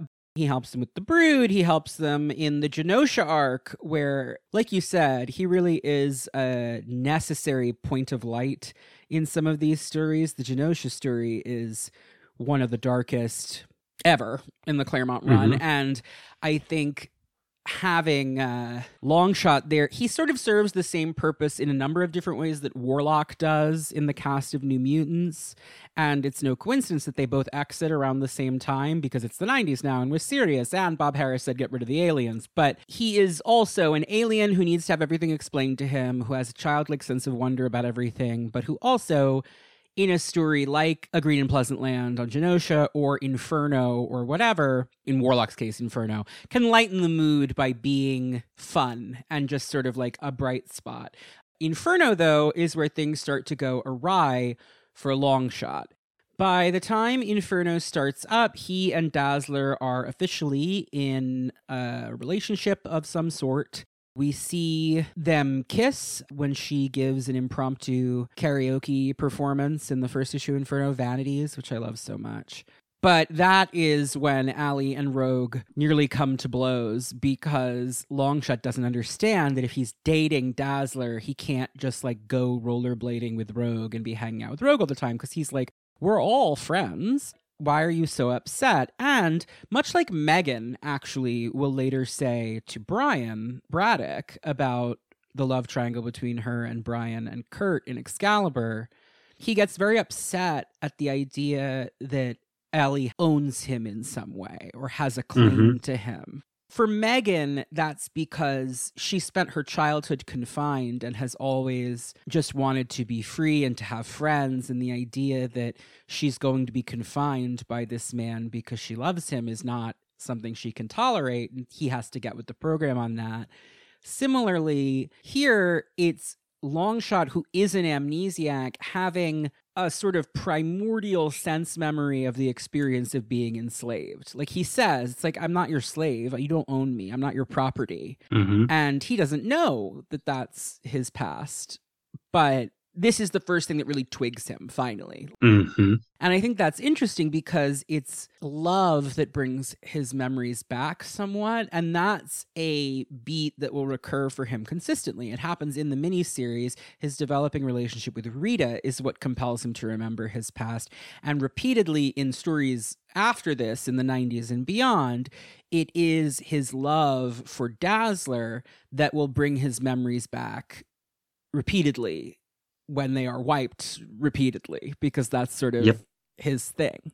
I think it's interesting too that uh like just because you mentioned this parallel between Megan and Longshot, it's interesting too because they're both such media focused characters. Right. She was raised by television and he was raised on television. Yeah. And so like they're both they're both these characters that are designed to just kind of reflect the world around them. And it's fascinating that they're both like they're both so strident about their own agency.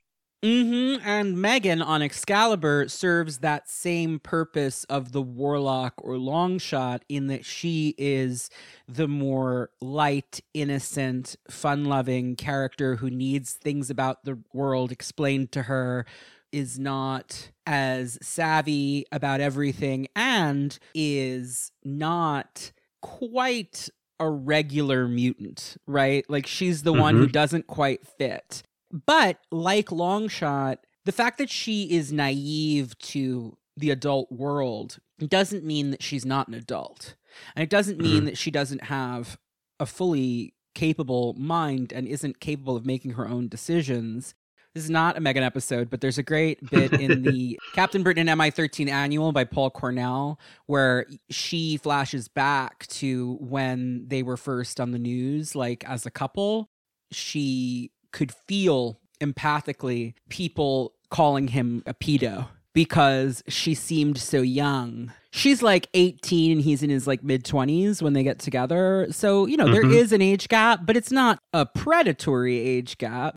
People watching them felt like it was because she seemed young. hmm Longshot is kind of like that here with Dazzler. It's like I'm not actually just a doll you can order around. I'm a Mhm. person and I have to declare my agency. And Allie respects that once he says it, to be fair to her. It's just something that characters like this have to remind the people who they're in romantic relationships with. And it's an interesting archetype that does seem to recur in X Men repeatedly. And it's not to say that other superhero stories don't have characters like this, the sort of fish out of water. Starfire is very much also this sort of character. But there's something about it in the context of X Men that I like because of how much of X Men is a metaphor for adolescence and like of the mutant thing. So having these characters who are adults, but it's like you said at the beginning, he serves kind of the function of a Kitty Pryde or Jubilee while being physically and mentally a 27 year old or whatever. You know, like Mhm. he he's not a teenager, but he has that feeling.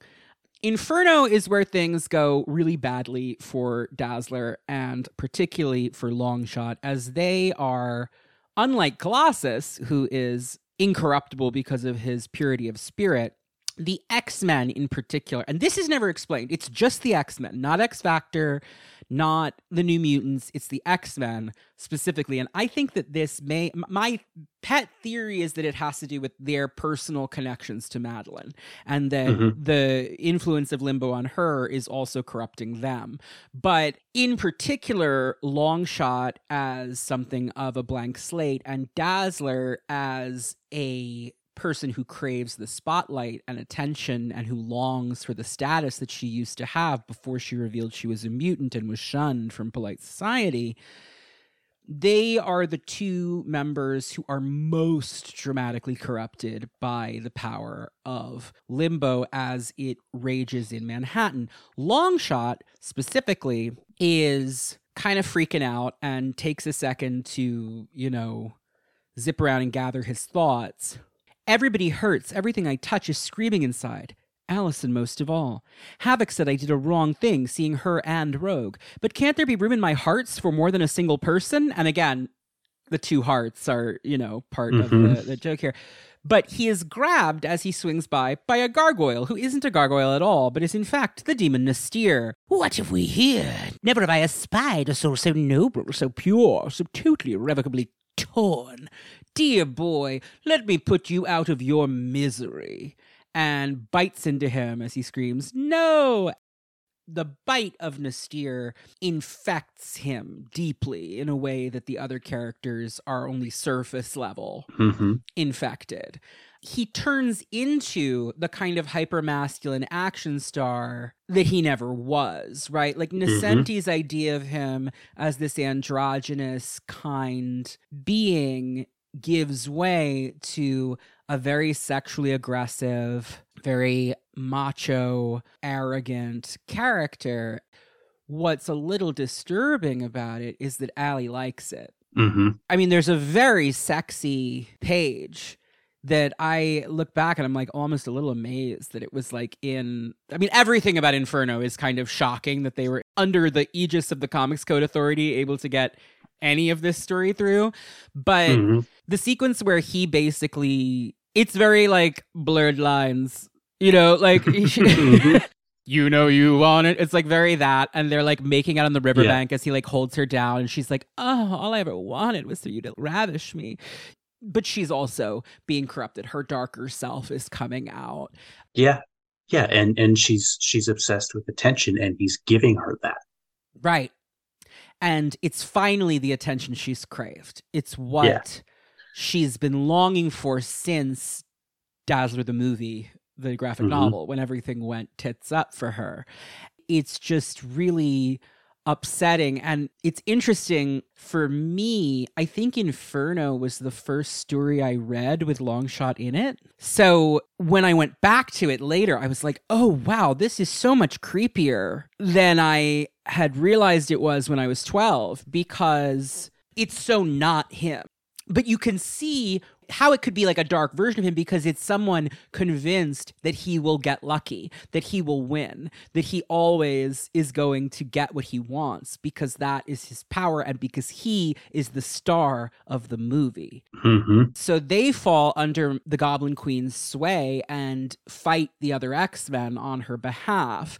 She also corrupts Warren because he's obviously very corruptible at this moment. He's just been apocalypsed into Archangel. Candy has just been murdered one issue before Inferno, so he's in a bad place emotionally. He's just murdered Cameron Hodge to avenge her. Those characters turn on their friends the funny one that I always think of is that she casts a spell to create permanent spotlights on Dazzler and Longshot to like make them feel like the audience is supporting them, the audience that does not exist.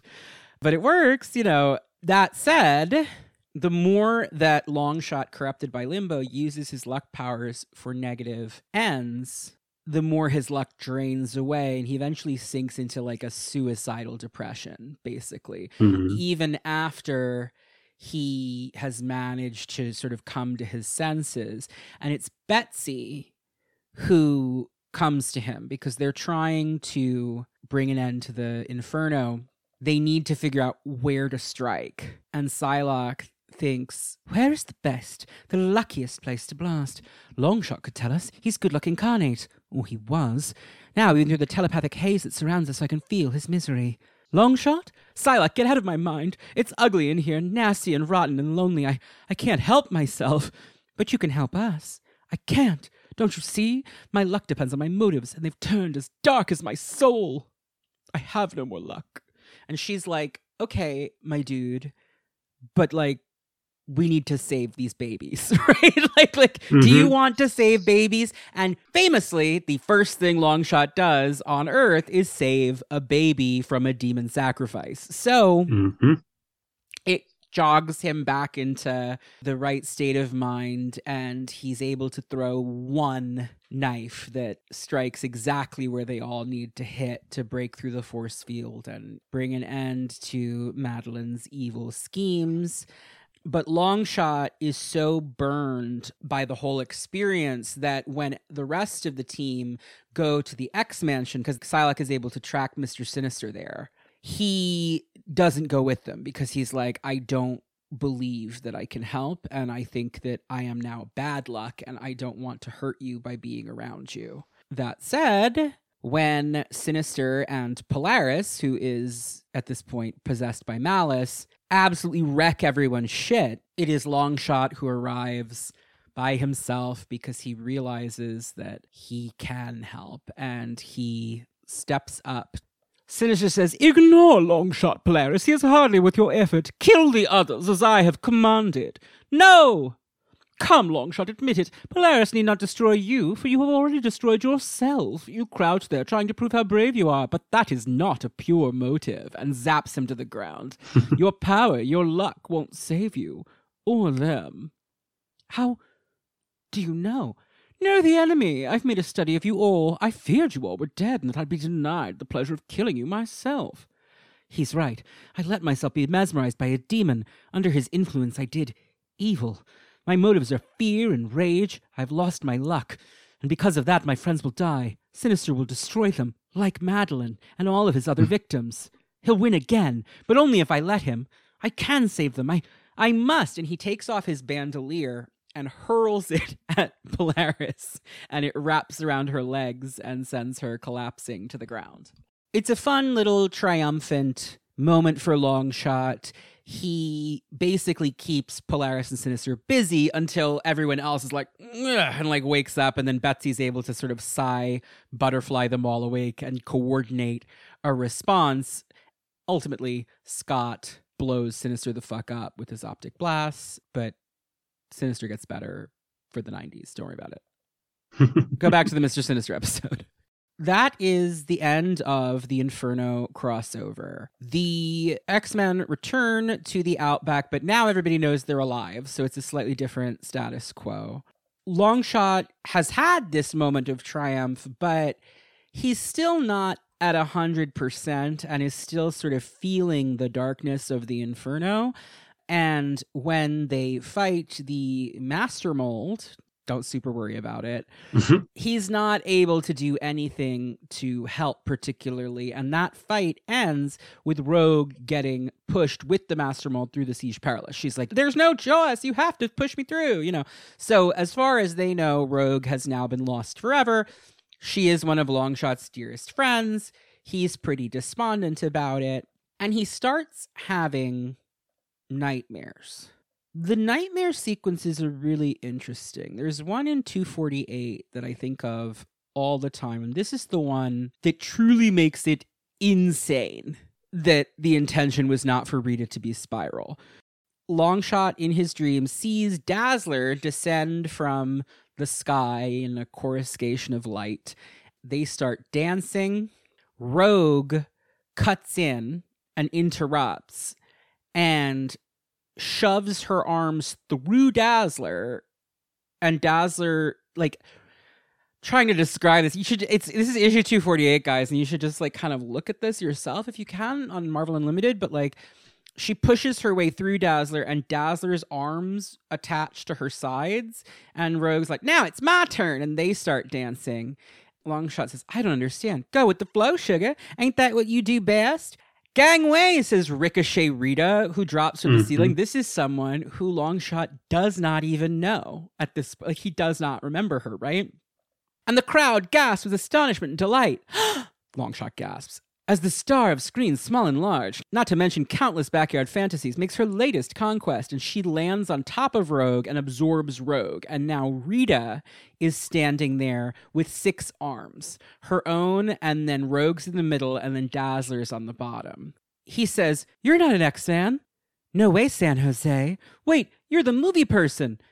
Ricochet Rita, stunt spirit extraordinaire. But there's more to you than just the picture I saw on that screen. Why do you have six arms? and Spiral says, Actually, they're mine. And Rita transforms into Spiral. This is crazy. I had no, like, hmm when I read this, I knew that Spiral was Rita because it was on the trading cards in the 90s. So I thought she had always been Rita. This is just a great example of the kind of storyteller Fabian Nicieza really is when he is tasked with developing material. This has to be where he got the idea, right? Yeah. Is this sequence of panels where she transforms. They're mine, and so, Luxter, are you. Spiral! I'm flattered you remember me, no less than enraged that you don't remember enough, pathetic little bouncing boy toy, depending on luck and charm to save you. Where did she go? Why does she hate me? I'm the dancer here, you'd know right, with oh those eyes and that deadly killer smile, to waltz away to my heart's luck's all run out, long shot. She reaches then into his back and yanks out his spine, Mortal Kombat style, like the artificial spine that Arize created for the slaves. hmm Let's see how well you prance the light fandango without a spine to carry you. And this is the part that's really interesting to me. Longshot props himself up with his arms like Mojo, and beneath his waist, his legs turn into the Mojo spider machine. And he says, Wretched encumbrance, glad to be hmm, rid of it. And he transforms into a weird effigy of Mojo. And Spiral is really distressed. It's like, no, what? Silly Spiral, twisted so tight you forgot. For all the dancer's art, it's the choreographer who calls the tune. Spines are for books, too easily broken or burned. Flexibility's the answer, don't you agree? And he's doing Mojo tortures to her. He opens her mouth wide like Mojo did to Psylocke. Mm-hmm. Really scary. And Spiral starts to cry and says, Never fails. Should have known better, no matter what happens, long shot. And then Rita says, You always kill. And Rogue says, The one. And Allie says, You love, and dies. And Longshot says, with Mojo glowing in his eyes, How can that be, my dead decaying darlings? I'm still here.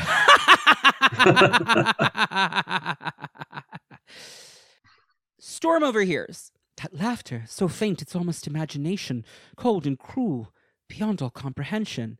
Gateway, who has perceived this in the dream time, sends Storm to go talk to Longshot. The Mojo thing is just interesting to me because the implication there is that like Longshot was maybe destined to become Mojo. Right. That's not something that ever gets picked up on again. It's just an interesting like with all the weird time loops in the Mojoverse, that's something that it seems like was maybe seeded here, or that he was supposed to become like the sequel, right? Or that he could. It's just a very disturbing sequence. It's interesting to me too that it's it's it echoes so much Maddie's corruption at the start of Inferno. Yes, right down to Gateway watching in the Dreamtime. Yeah. Because Maddie is like it's very much her and Alex having like a dance and a dinner date. Mm-hmm he realizes all at once when he's talking to Storm that he isn't happy. Everyone I touch, everything too, has a history, a sense of where it came from and why it was created. Where did I come from? What's my purpose? I do not know. Since your life seemed lived entirely for the moment, those are the terms on which we dealt with you. Somehow that seemed natural. That's it. There's nothing more. I've searched and searched, but this is as much of me as I can find. Is it enough, Storm, for me to be a real person? And he decides that he's going to leave to figure out who he really is. This is leading up to the Siege Perilous moment. The whole team basically dissolves. This issue, 248, is the one where at the end, Storm is apparently killed by accident by Havoc during the battle with Nanny. It's uh, nasty issue for everyone. But Longshot, before that happens, decides to strike out on his own. That is the last we see of him for a bit. It's super interesting to me that Longshot leaves to find himself separately from the rest of the team as they're all going through the Siege Perilous, which is about reflecting who they are back at them. Mm-hmm. It's interesting that Longshot doesn't get that experience. Yeah, he doesn't go through. There's a few characters who don't. He doesn't, Wolverine doesn't, and Storm doesn't. All of the others do. Yep. And I think for Storm, it's because she's already done that in a fashion. She didn't do the Siege Perilous, but she had the whole thing with losing her powers. She had Life Death, which was, yeah, Yeah. basically her Siege Perilous moment. And then also she then gets de-aged by Nanny and has that storyline where she has to rediscover herself as well. Yeah. So she's having that journey. With Wolverine, I think well, I think it's a couple different things. One, it's that Claremont was planning to kill him. Mhm. Which uh, did not pan out, obviously. But it's also, I think, that Wolverine's mysterious past necessitated that he not. Like, if you send Wolverine through the siege, I think you have to answer the question of who Wolverine is. Yes. And Claremont wasn't interested in doing that, at least at this juncture, so definitively. Yeah. There's that. And there's also Wolverine's whole deal back then was that he was this guy who was just always around. Mm-hmm. He was, his healing factor meant that he didn't die. He was much older than he looked. And his whole thing was that he was a constant. Whether or not he wanted to be, he was there and he, he survived and he stayed who he was. Whether or not he could remember who that was was irrelevant. He was not allowed to change. Yeah, absolutely. It wouldn't serve his narrative properly. And I think Right. that it's also important, like, it's important for him to be the one who doesn't get it, also. Because Yeah. the rest of them all receive that clarity and he can't have that. Yeah. It's also important that he's not there when the rest of them are forced through in the confrontation with the Reavers because he misses it and then he arrives to be tortured by the Reavers and rescued by Jubilee. More on this next week in the Jubilee episode but it establishes a new path for him because Siege Perilous is about like the breaking of the X Men to eventually bring them back together. His journey continues in a way that theirs are interrupted. yep. Longshot leaves for a much more mechanical, specific, meta textual reason, which is appropriate, honestly, given the trappings of the character, which is that it is now 1989 and he is supposed to be starring in his new ongoing series by Annie Nocenti and Art Adams, which was going to launch and presumably would have followed him out of Uncanny X Men. It was announced in 1988, so people knew it was coming. So I don't think his departure from the team was itself a surprise. Mm-hmm. Nocenti said that every issue was going to toss Longshot into a new scenario where he was again a fish out of water. This one's about him time traveling. This one's about him landing in a mystical realm. This very cross time caper vibes is sort of like the sense I get, but probably commenting on different genres and different kinds of film and TV. And it would have been neat. It just never came together. It was supposed to be about him and Mephisto. Like Mephisto was the big bad guy who was throwing him into all these scenarios.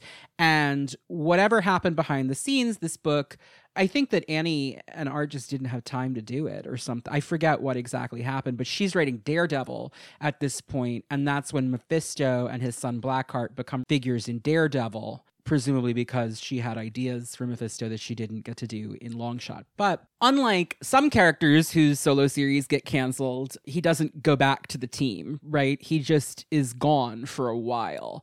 He doesn't pop back up until 1992 after Claremont and Simonson have departed from the X Men franchise. He shows up in Adjectiveless X Men 5 when he arrives in Malibu at Lila Cheney's beach house, where Dazzler, who now has amnesia herself because of the Siege Perilous in a bit of a switcheroo, has been recuperating Longshot is like, Allison, my love, you know, and she's just like, I don't know who you are.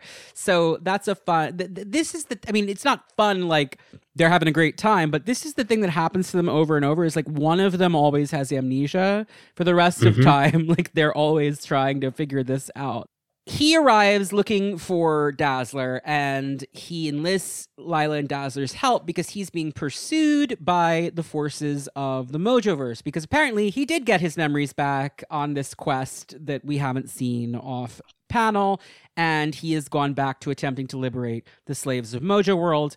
Spiral and the other Mojo warriors attack, and Lila tries to teleport them all away, but the major domo hijacks the signal and teleports them all into Mojo World, where they meet up with the rebellion, which is the Cadre Alliance. As they spend more time together, Dazzler's memories begin to return because love is again the thing that brings your memories back, I guess. Uh, love conquers all. Yeah, right. So they get back together and they are, you know, in love again, but it doesn't work out. And Longshot and Lila are captured and brainwashed by Mojo and his people. So Dazzler goes to Earth in X Men 10 to enlist the help of the X Men, the blue team specifically who get caught by Mojo. He's just really ahead of the game on everything in this story and forces them all to reenact the Wizard of Oz with Longshot as Dorothy, which that's a funny notion. It is. It speaks to that subtextual queerness of him, the genderlessness of him. Mm-hmm. It speaks to the innocence of him. It's a really clever play. Well, yeah, and like Longshot as Judy Garland is an interesting. Uh-huh. Like, there's just something curious and strange and fascinating. It's almost as though the X Men are friends of Dorothy. It almost is, right? but like, you know, this is like a Jim Lee and Scott Lobdell issue, so I don't know how much of this is like. I don't know. Lobdell was doing gay stuff, though. He does all the stuff with Bobby. So I think that he was interested in teasing out some of that. And obviously the Legacy Virus storyline. So mm-hmm you know, there's definitely something to that. Xavier has to wake them all up from the dream because, like Dorothy, they're now all in Oz and like they're all in. Most of them get turned into flying monkeys.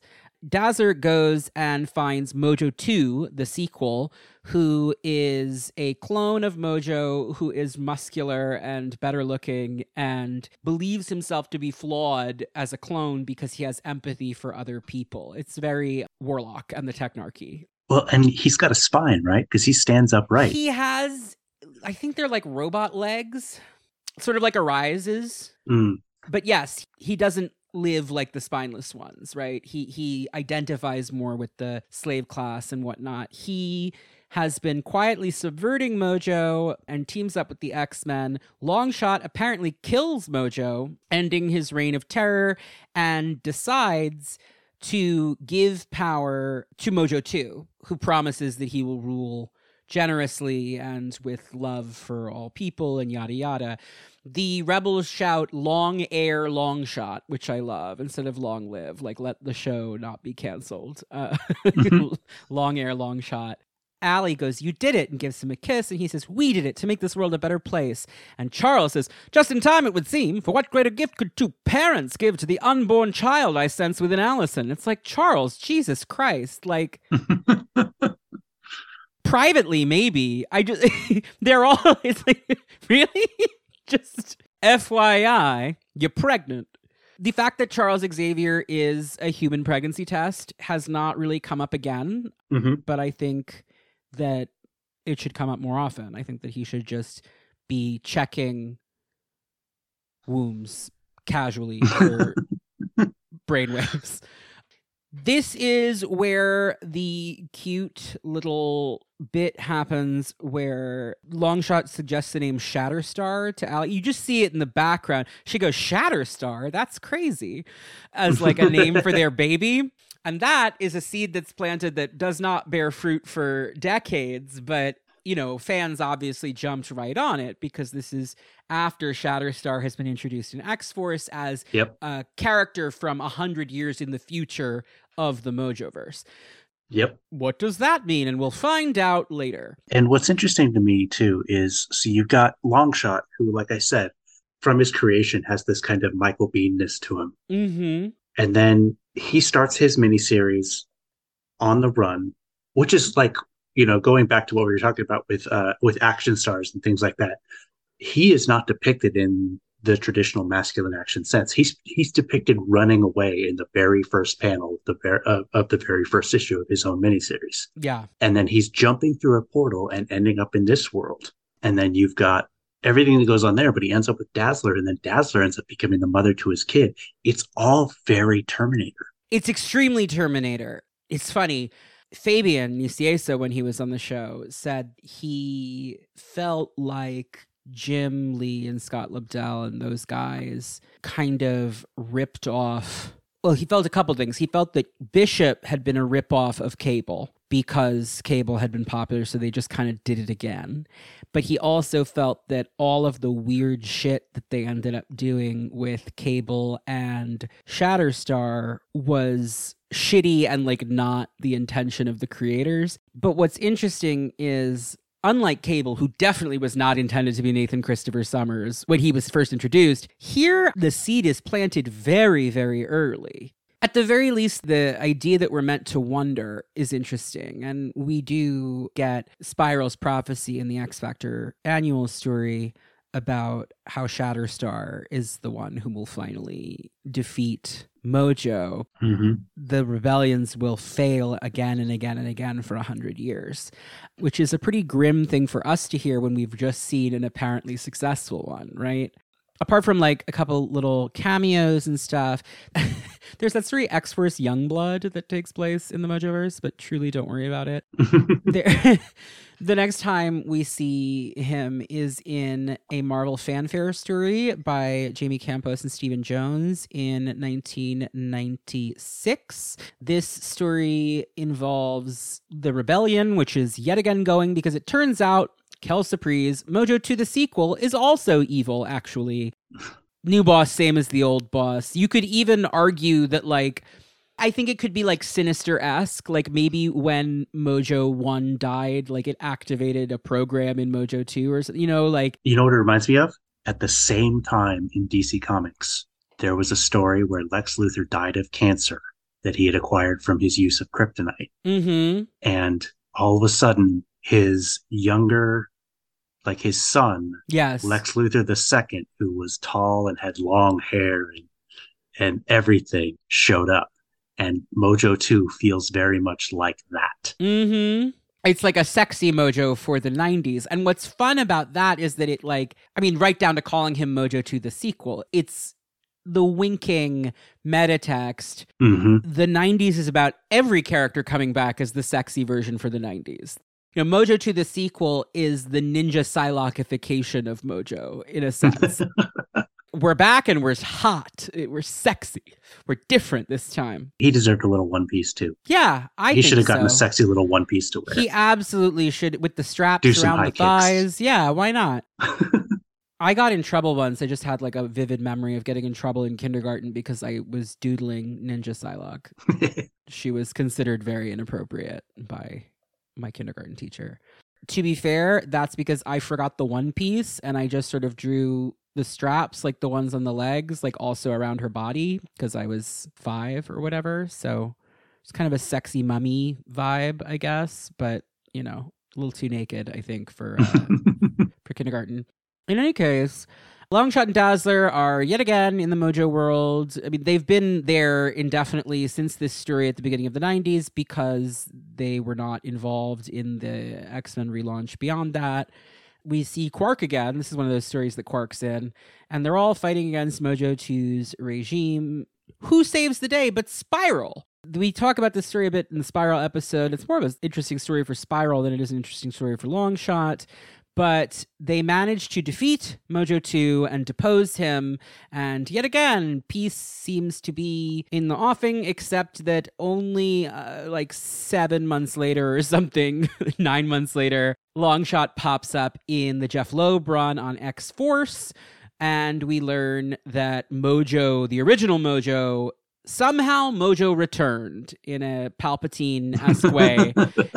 I mean, I think again, I, my take is like I think maybe Mojo 2 like hatched into a Mojo. You know, like that's just like my horrible interpretation of how that might have gone. The idea that like Mojo was in there and just like raring to climb back out and do more evil shit. The fun bit here that is very in keeping with the original conception of the Mojoverse is like it's mentioned in this X Force story, and it's an X Force story, that the Mojoverse is worse than ever because Mojo is really interested these days in like the most realistic, nasty violence and like war movies and gore that he can do. So it's become even worse because the media is so violent these days, which is like a fun wink.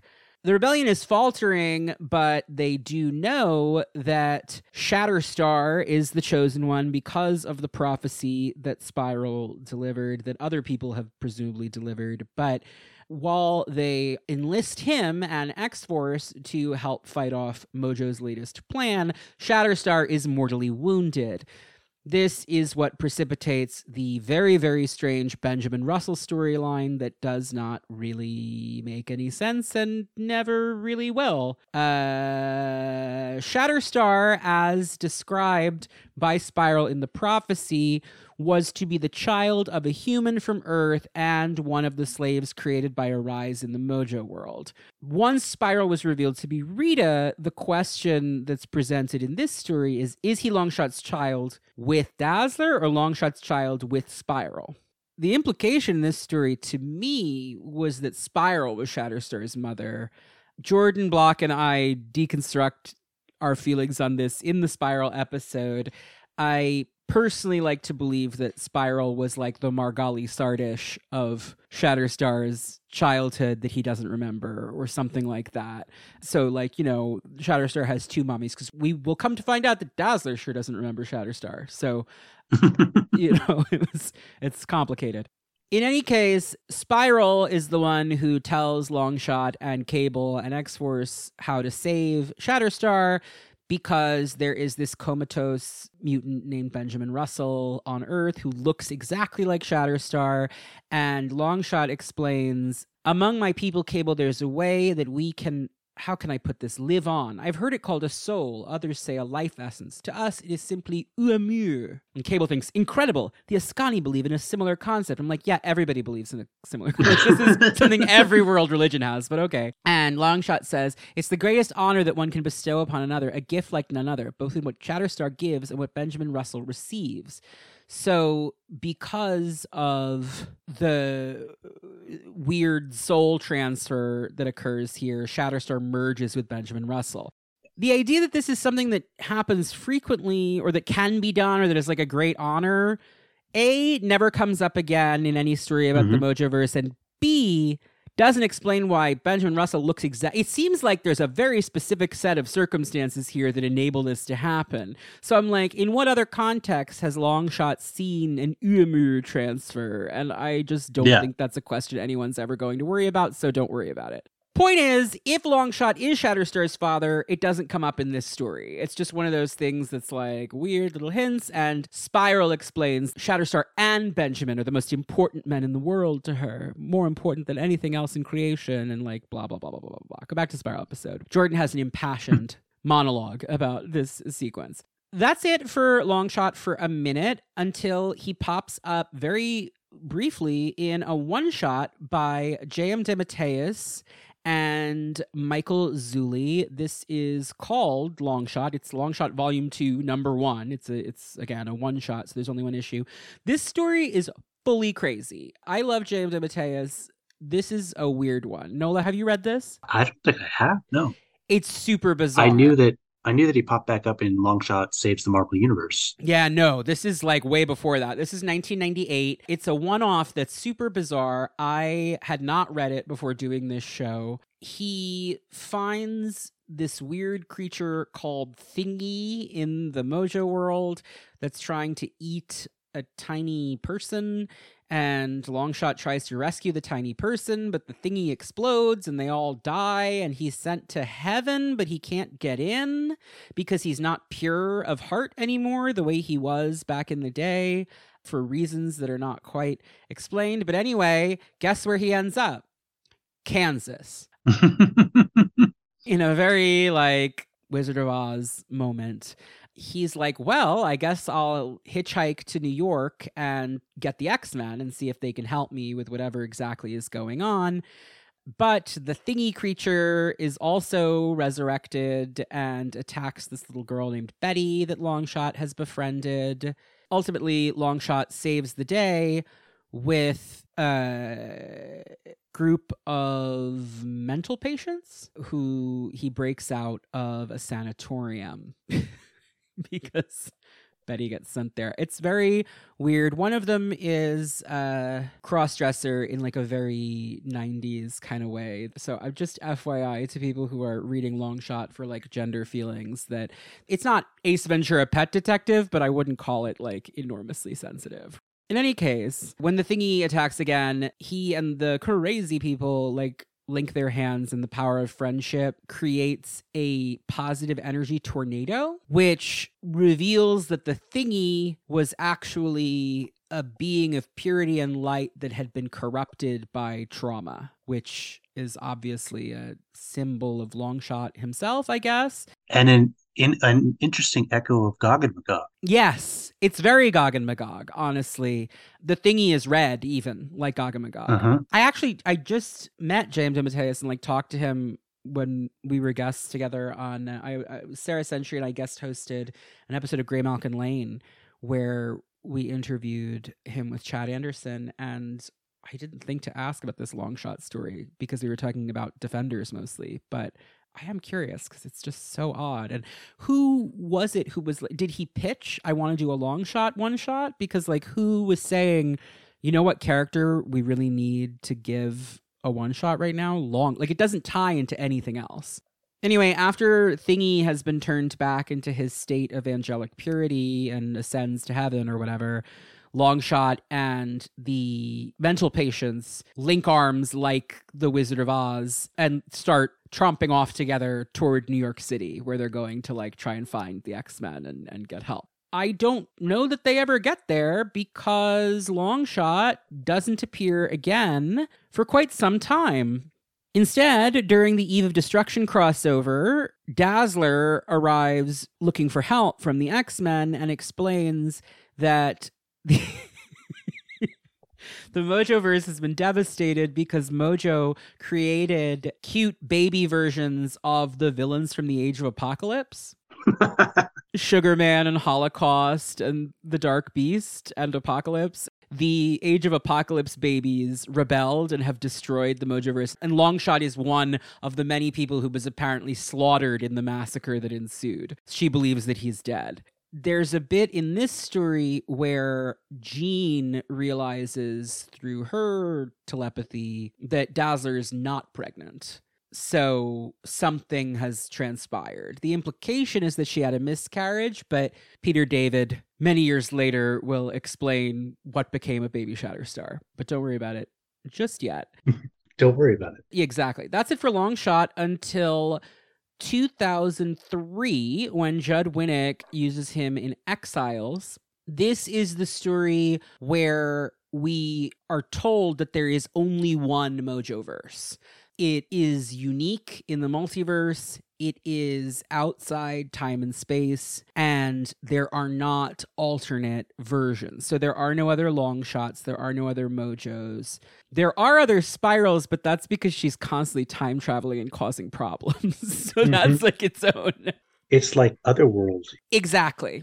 It's almost a dark mirror to other worlds in the sense that other world is this like sort of classical land of fantasy and then Mojo World is like modernity and crutch. It reminds me of kind of um not to take this to a place of world of darkness again after Khaldun and I had to stop ourselves from chatting Vampire the Masquerade too much last week, but it's kind of like banality in Changeling back in the day, like hmm or the technarchy, the technocracy rather in Mage back in the day. Yeah. For the kids a tabletop game. No, they know tabletop games now because there's podcasts and things they listen to. yeah. But no, just the idea of modern media and modern culture destroying magic, or it, the way that Mojo creates his like anti-life field, as opposed to the way Roma, as Omniversal Guardian, resurrects the X-Men to reward them for their noble sacrifice and things like that. I do think that there's kind of a dyad there that I never thought about until you just said that. Now I'm like,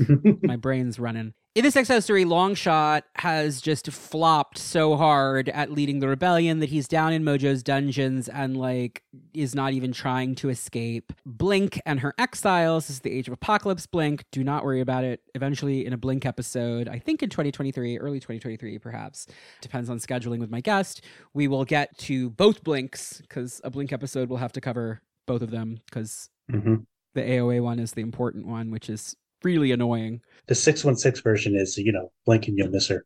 Yeah, really. I'm gonna let that go because because ab- it, it was good, so I'm gonna let it go. But you're on notice.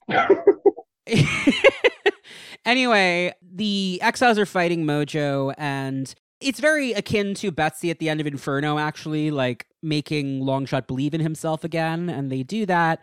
And once the adventure is over, he's like, All right, I'm back. I'm going to lead the rebellion again. It's just sad because we, as readers, if we've been following along, know that Longshot's rebellions will always fail. Mhm. And I guess the thing that's important about that is that he always gets up and does it again anyway. If nothing we do matters, then all that matters is what we do. It's that kind of thing against implacable odds. That is Longshot's last appearance until 2006, when he pops up again in Exiles in issue 73. At this point, Judd Winick is off the book, and a lot of people haven't read this part of Exiles because um, it's not very good. I, if I'm going to be like, I'm going to keep it 100. There's a rough time in the 2000s for Marvel Comics. I'm not a huge Exiles guy to begin with, but I think that it's fun for the first couple arcs, and I think that Winick's run on it has stuff to recommend it for sure. The second that he leaves and on his way out kills off lesbian Mariko Yashida, I'm out. Because she was the best character in the book, and I was just like, why am I reading this? So I had not read most of this later stage Exiles stuff until more recently, especially because it is not super relevant to this podcast. But I had to go make sure I read all of it for this episode because it is 616 long shot. Because again, there's only one, right? It's Mojoverse long shot. It's not 616. He's not.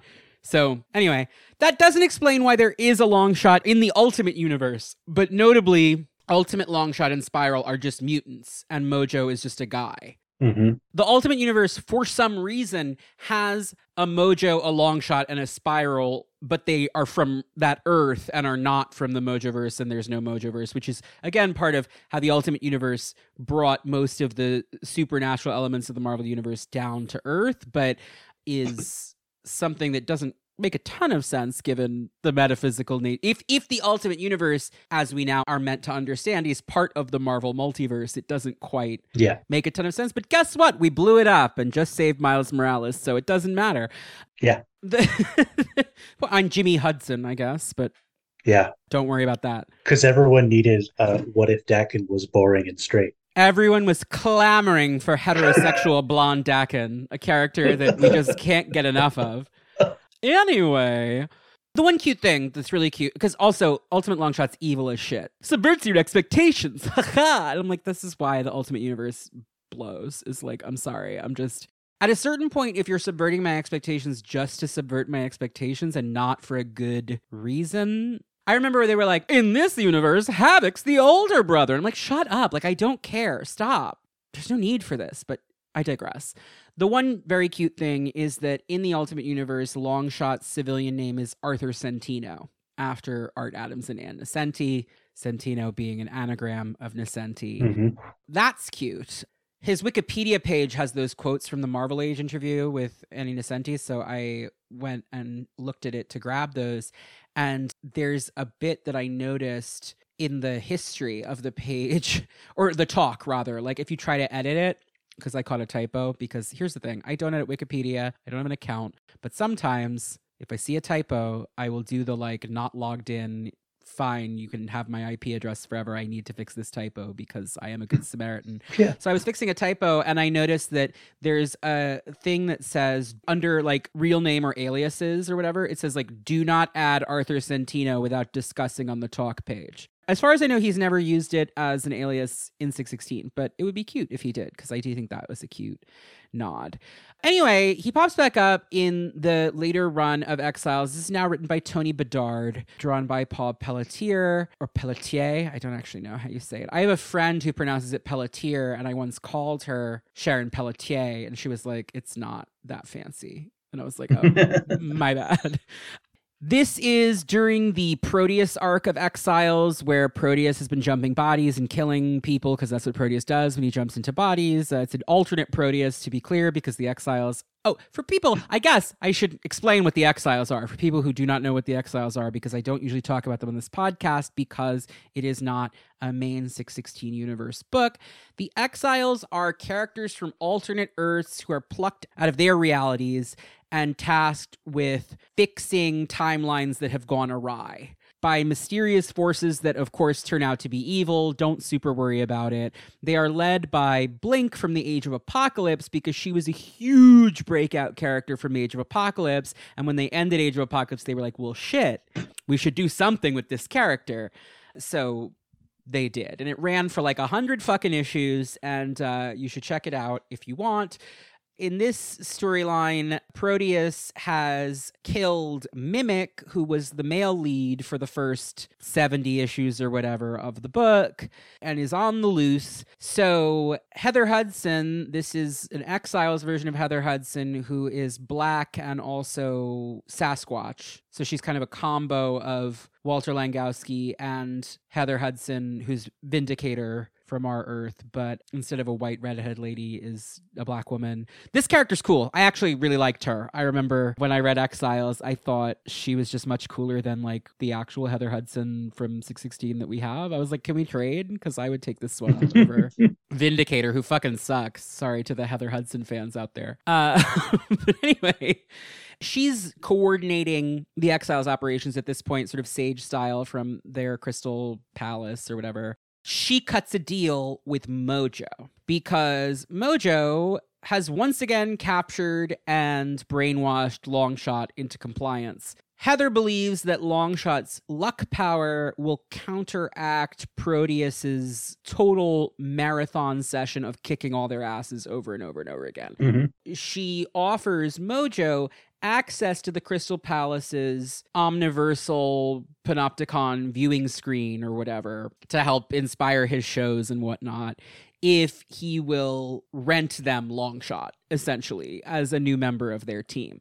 So he's on the team for a while. He doesn't remember them from the previous adventure, which kind of weirds them all out. But, you know, we as readers, if we have been reading for a long time, are used to that being Longshot's deal. It turns out she's super right because Longshot's luck power makes him resistant to Proteus's ability to warp reality. You know what's interesting about that? Megan is the only person who can resist Jamie Braddock's reality warping ability Mm-hmm. because she's also like pure of intention and hmm now i'm thinking about Yeah. it now i want like the long shot and megan team up that's never happened they would be fun Yeah, they would. they'd be good friends to hang out together.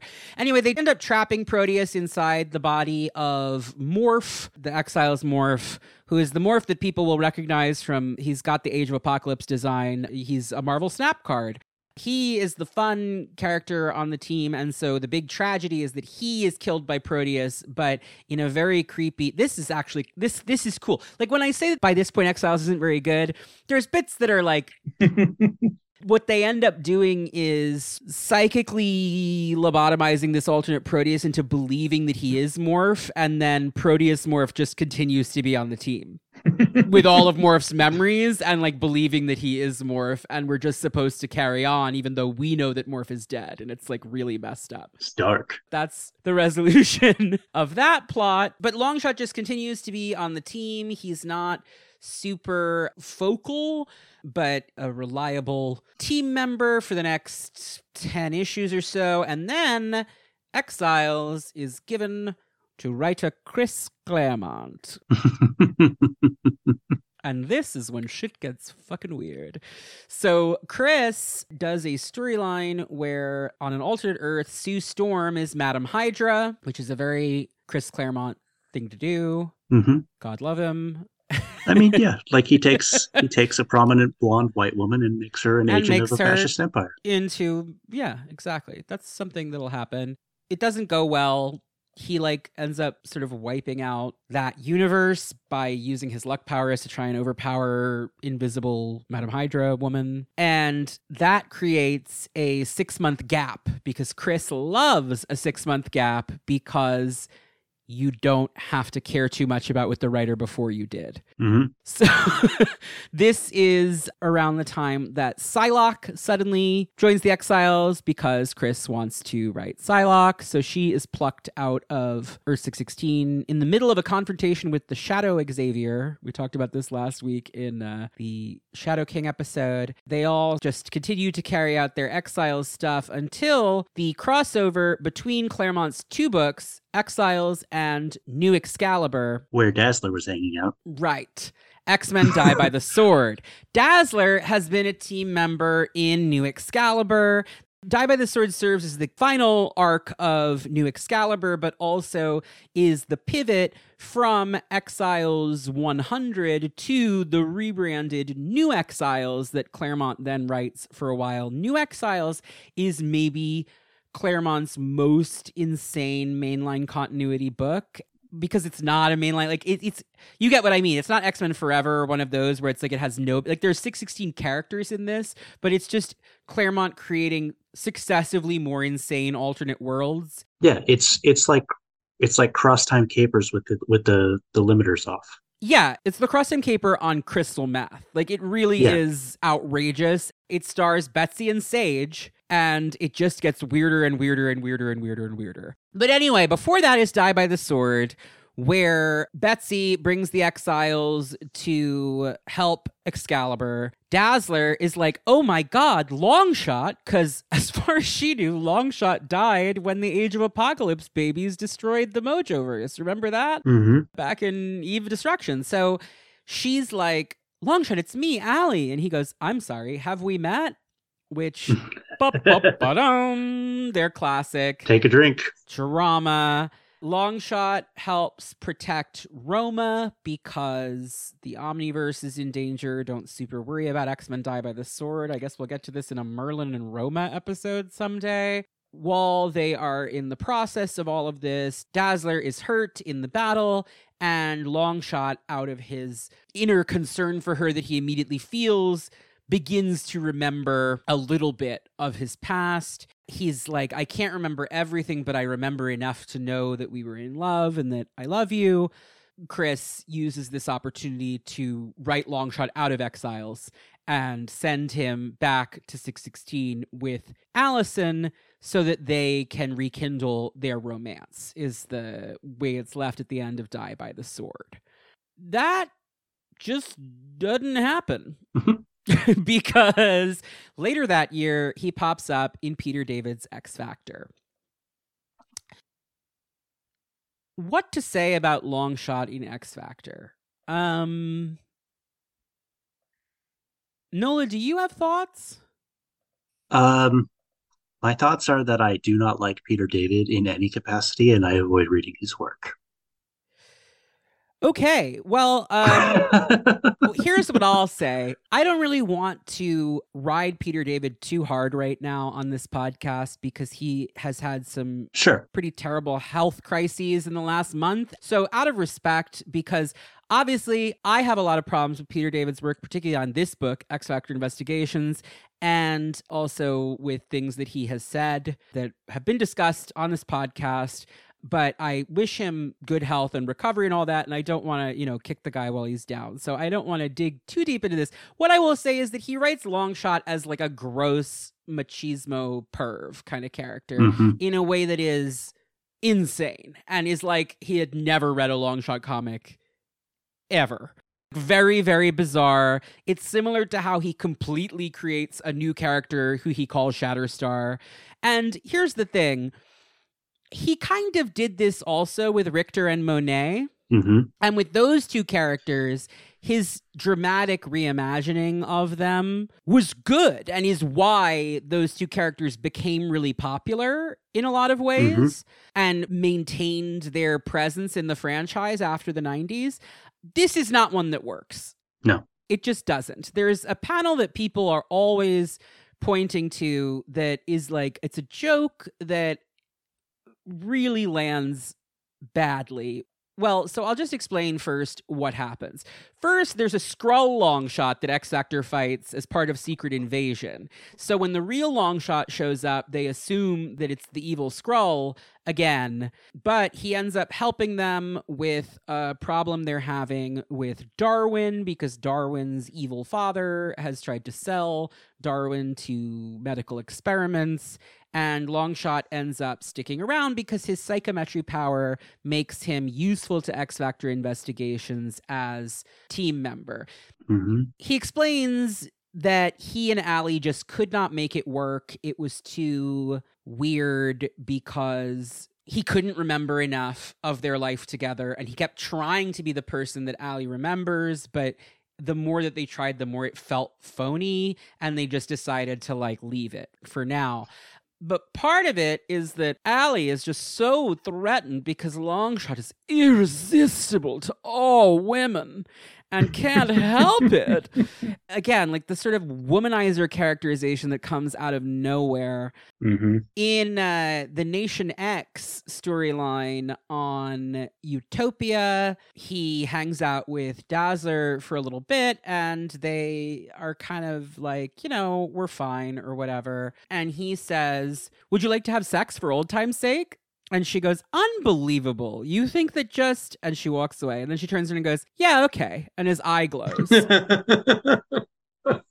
this page, I remember when this came out because Scans Daily, no fans of Peter David for reasons, Google it, I guess. yeah. Scans yep. Daily, in its new incarnation on Dreamwidth, after Peter David had gotten LiveJournal to shut down the original Scans Daily because they spoiled the Siryn's baby twist, was in an uproar about this page. They were like, the implication here is that Longshot used his luck power to rape Dazzler. I don't think that's the intention of the page. I don't think so either. I think it's a getting lucky joke. Yes. I think the idea is his eye goes bing to remind you that, like Domino, things just work out for him. Yeah. It doesn't light up until after she says yes. Yes. She says yes before it lights up. If he had done the glowing eye thing before, oh, that's another thing that the image guys took into the 90s, by the way. Longshot has the one glowing eye hmm years before Cable shows up. Anyway, I just don't read this scene that way. First of all, even though I don't like how David characterizes Longshot, I don't think he characterizes Longshot that nastily and i just also i just don't think that that's what we're meant to understand here so if that's something that you the listener have heard about or have been stressed about i'm pretty confident that it's a consensual sexual encounter Yeah, like we don't, like you said, we don't want to bag on Peter David too much given his situation right now. And normally I am one of the most ardent people who, like, if you want a list of Peter David's sins, I'll give them to you. I don't think this is one of them. I don't think he meant it that way. And I get Yeah. why some people read it that way, but I think just, you know, don't worry too much about it. He goes back to X Factor. This is when all of the God, God, this is when like Pip the Troll shows up. I just, guys, I read this book again for this podcast, and I've gone through so many issues of this book repeatedly for this podcast, and I just, I'm going to be real. I can't do it again. I can't do it again. Uh, I- uh, he gets really lucky at Hel- Hela, the death goddess. Ragnarok has happened, so Hela is now in Las Vegas. Remember, because that's where she and Danny fuck that one time when Danny gets her Valkyrie powers back. Yep. If you haven't read it, I'm not saying they textually, fu- but they fuck, and it gives Danny her Valkyrie powers back. But anyway, Hela is running a casino, and um, Longshot gets really, really lucky because that's you know what he does and Hela gets really pissed off. So she sticks her army of the undead on him. and that's how Pip the Troll, who was her prisoner for some reason, ends up also joining X Factor. And my God, if you thought that Shatterstar and Longshot were annoying, oversexed macho characters in this book, get a load of Pip the Troll, a character we now have to deal, Deal with. with. Uh, you know. anyway, there is a moment where it seems like Longshot does activate his power to do something a little mysterious and nefarious. There's a moment when Richter is like, there's clearly a connection between the two of you. What is it? Because Shatterstar says something like, well, we are related. And Richter's like, what? And when he tries to get more information, he goes, Oh, uh, I was just kidding, Rick. And Richter's like, Kidding? And Shatterstar goes, Yes, absolutely. I don't have any connection to Longshot. And we see that Longshot's eye is glowing, and he says, None at all. But my issue with this is I don't think this is how Longshot's power works. Like, it's not mind control. No, That's No, it's not, luck. That's not probability. you could you can make the case. He's nudging Shatterstar to lie to Richter, Yeah. I guess. Yeah, you can make the case that Longshot's powers are a form of reality warping, but you can't make the case that they're mind control. Yeah, so like I guess if Shatterstar was already debating whether to lie to Richter, you could nudge him into lying, but that still feels like a really broad application of this power in a way that isn't usually like most of the time Longshot's luck power impacts him. It impacts things he does. He can hit the bullseye Mhm. because he's throwing the object and manipulating the probability. He will happen to be found by someone who can rescue him because his personal luck is good. I don't think he can just like over he can't just like eavesdrop on a conversation and tweak it. I don't think that's how it works. Yeah. Yeah, no. Anyway, it doesn't super matter. There is a plot that does matter where he is the one who uncovers Lorna's traumatic childhood memories that she had suppressed by psychometrically reading a photograph. Combining his psychometry with Monet's telepathy, much like he did with Betsy back in the Outback, they're able to show Lorna that it was her power that killed her parents, which leaves her really fucked up and catatonic and go back to the Polaris episode, I guess. I don't really like that story, so I don't really want to talk too much about it. Then the Hell Lords show up and uh Yeah, we're gonna move on because I don't want to talk about the Hell Lords again. Remember Rahne's baby? Rahne's baby is a problem because of hell. yep. That's all you need to know. Anyway, uh, after Strong Guy murders Rahne's baby to become the Great Satan, that's what happens in X Factor. The book ends, and Longshot just sort of falls into limbo for, well, honestly, only for a couple months because in early 20 Another one of those multiversal constants. Yeah. you got limbo, you got otherworld, and you got modular's. Yes, yes. Well, the thing about limbo is that's weird though is like limbo does have alternate versions of itself. Like limbo foments its own timelines within limbo. Mm-hmm. There's different limbos, But also there aren't. but also there aren't. Right. because they've made that like they they've they've stated that in the canon before is that Yes, it's like other worlds or yeah. And when I say that Longshot was in limbo, I mean general comic book limbo, but Nola is right Yes. to point out that other place or limbo is another one of those weird liminal multiversal locations. But anyway, Longshot is the star of Longshot Saves the Marvel Universe, which was written by Christopher Hastings, who is most famous for creating Dr. McNinja, which was a very, very, very, very popular comedy webcomic. What do you think of this book? I think that it is pretty fun actually. Yeah, I kind of like it. Yeah, it's a good time. I agree. It's a nice little romp. He gets a new haircut, which is shocking to me as someone who never thought Longshot would get a haircut ever.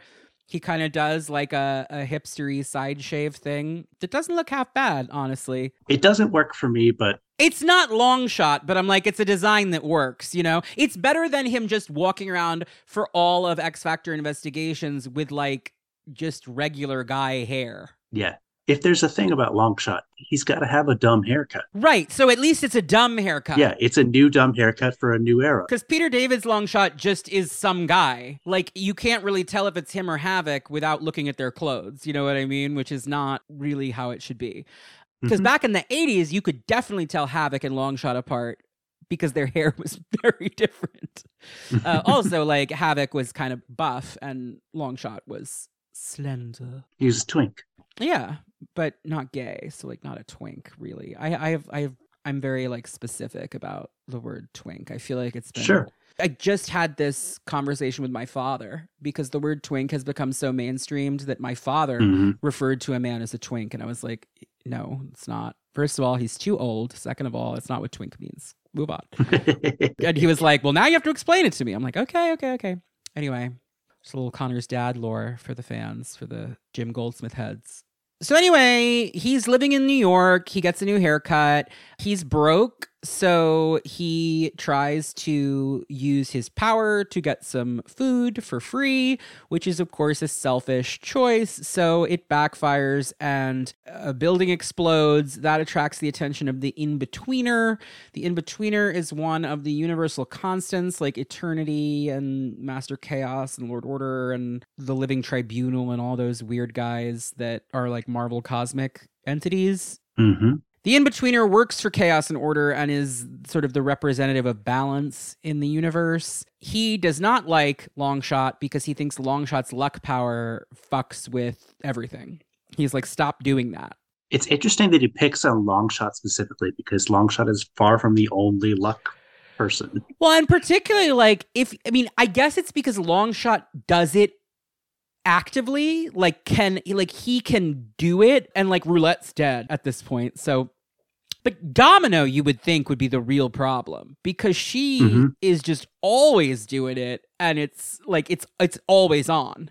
It is just a field around her body at all times hmm Iska the Unbeaten hadn't been created yet, but that's really like I, I just feel like Longshot small potatoes by comparison to some of those uh, other mutants. But anyway, the In-Betweener has been murdering especially lucky people, like just eliminating them because he sees them as problems.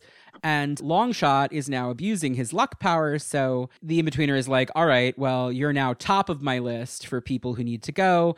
But Longshot manages to get a hold of a cosmic cube and uses it to erase the in betweener from reality, which ends up being a really bad choice because it creates a new dystopian reality in which the in betweener is split into order and chaos beings, which doesn't really make sense because there's already order and chaos beings in the Marvel universe the in betweener is supposed to work for. But guess what? I don't know that much about the universal constants in Marvel, so I'm just not going to worry about it. Anyway, Longshot goes on a whole thing through this reality and eventually finds the cosmic cube, realizes that he has caused big problems, and tells the in-betweener, I do destroy lives. I do destroy the people around me. Please kill me. I'm into it.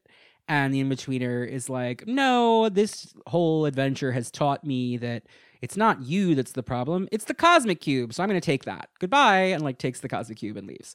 And that's the end of that. It's a fun little four issue miniseries. I would recommend it if you're a Longshot fan. I think that it draws on Peter David's like less wholesome characterization of him, but I think brings him back closer to the character from the classic stuff Yes. and was a good reset. Like he's obviously doing unscrupulous stuff with his luck powers and is like kind of a con artisty guy in this, but he's not as sleazy as he feels in X Factor Investigations, where he just feels icky to me. It's also very in- like it's a very interesting artifact of its time Mm-hmm. as miniseries go because it's it's from right in the middle of Bendis X Men. It's in the middle of Superior Spider Man when Doc Ock was Spidey. Mm-hmm. It's when Allison Blair, it's when Dazzler was a Shield agent, Yes. but presumably before she was replaced by Mystique as a Shield agent. Right, but that happens so quickly. Poor Allie. I would have liked to read Dazzler Agent of S.H.I.E.L.D. as like a mini series, and Bendis introduces it and then has her knocked out and replaced in like the first issue where she's doing it, which was always sad to me. So it's really a question like, is this Allison Blair or is this Mystique as Allison Blair? Good question. Yeah. Which is almost even funnier because I can just imagine Mystique having to pretend to be Dazzler through this entire thing and how annoying that would be for her. gotta maintain cover. Gotta oh, maintain cover. oh God, cover. I gotta talk to Longshot. so after that miniseries, the following year in 2015, Longshot pops up. This is another like funny, it happens to be an event moment. It's all new X Factor. This is Peter David again. This is the corporate team that Polaris is running. And Longshot and Sunfire pop up, but they're evil because of the morality inversion wave from Axis. Yes, the one that turned Havoc into a selfish jerk and turned Sabretooth briefly into a good guy. into Monet's boyfriend. Yeah. Yeah. Um I don't have anything to say about Axis. So it sure did happen. it sure did happen and uh none of this super matters, honestly. The thing that I remember most about it is that like Havoc's morality was one of the last things to get fixed before Krakoa. Yes, it was because it, it's fixed um In Rosenberg's uh in an- yeah, astonishing- Rosenberg's astonishing, but then he's killed off and then comes Uh-huh. back for Krakoa. And that's why he's so fucked up in Hellions, is because like he had just come off of having his brain and morality fucked with for a really long time. I will say, for people who hate on my son Havoc, it is notable that the inversion wave turned him into a bad guy, which means he's a good guy Mhm. at heart, in his core, really, at the end of the day. That's his whole thing is that he's a good guy who gets mind controlled. Like that is it happens to him over and over again. Sure does. Then in 2017, Longshot is part of the crossover Mojo Worldwide, which takes place across Marc Guggenheim's X Men Gold and Cullen Bunn's X Men Blue. Uh, Skip it. Yeah, I'm gonna skip it. Then Don't worry about it. don't worry about it. Just don't worry about it. I'm sure I talked about it in the character file. That's enough for me. Then he uh, next pops up in Domino, the 2018 Domino solo series, the Gail Simone one. He pops up in uh, Mhm. the 2019 in issue nine and is in nine and 10. He has developed a terminal illness of some kind that's made him crazy. Mhm. And it is ultimately revealed that it's an allergy to being around humanity. and so he has to go back to the Mojoverse. It's not unlike when North Star got fairy cancer. Remember that? Yep. And had to go back to Asgard, where the, his fairy people were from. But then Yep. when he and Aurora came back to Alpha Flight, they were just like, wow, Loki made that all up. Crazy. Anyway, he goes back to the Mojoverse because unfortunately he can't really just keep living on Earth because he's allergic to it or something. But he does come back for Wolfsbane's funeral in Rosenberg's Uncanny. And I think that pretty much catches us up, right? Yeah, he has a cameo, like I said, in Incoming, which was a one shot that they put out in December 2019 with a million different writers. There's like so many little tiny stories in this. It was setting up a bunch of like previews for the year to come. Mhm. And there is a brief moment that I believe Hickman wrote where we see Sinister in the Mojo world. He's got Longshot in a chokehold and he says the beatings will continue until we have a deal mojo. Krakoa will have a la carte programming a la carte du jour regardless of your preferred subscription model so it's you know just a, a little cameo. Otherwise he hasn't been seen. He's not on krakoa. Technically he's not a mutant but given the revelation go back to the shatterstar and dazzler episodes that longshot was created by Arize based on the dna template of shatterstar in a time paradox dazzler is technically longshot's grandmother Mhm. and maybe he has an x gene Yeah, I mean, like that's the thing is that if he is, it turns out he's part human in a way that Yeah. doesn't track with any of the previous stories. he says it outright in Longshot Saves the Marvel Universe. He says, "I'm a clone of my own son, Right. So, and his son's a mutant." right. But I don't know. It doesn't really work. That said, back in the classic stuff, there were moments where, like, Ship, X Factor's ship, the living celestial ship, Mhm. that would only let mutants on board during whatever, like, said he's close enough. Yeah. So, like, mm, It's one of those things where if a story came out tomorrow that said he was a mutant, there is enough there to justify it. I think it's totally, totally doable to just say that because he was partially created from Shatterstar's DNA, he has an X gene and don't worry about it and it's fine. Yeah, And I think that that's the way to go if you want to use the character. It's like Meggan, honestly, where it's like, what's Yeah. Meggan's deal? And it's like, is she a fairy? Is she a mutant? And Tini Howard was like, guess what? ¿Por qué no los dos? Like, let's just let's just mm-hmm. establish canonically that she has fairy heritage and is an X gene mutant, and just move on with our Yeah. lives. Well, and it's like it's like Warlock back in the day when they were Mhm. like, you know, well, Warlock's kind of a mutant because he's, you know, his his His mutation, is that he's not bloodthirsty like his family. Yeah, which Yeah. is like okay, Sure, fine. but it's very D and D, right? It's like he's like the Yeah. Drizzt of the technarchy. yeah, that's that's so good. I hadn't thought you of it that way. Like, that's so Warlock Do'Urden is like very much the vibe there. Broo, the little brood guy that Jason Aaron created, is also like he's a mutant brood because he thinks for himself. And I'm like, okay, good. hmm but that's Sure. not an X gene mutant, which is like a like a specific kind of mutant because there are other kinds of mutants. Uh, anyway, I don't know. I, but with Longshot, we can explain now because of the Shatterstar of it all. hmm Because of the Shatterstar of it all. I love that. And I think that's a great time for us to get into the questions because boy, did people have questions about that.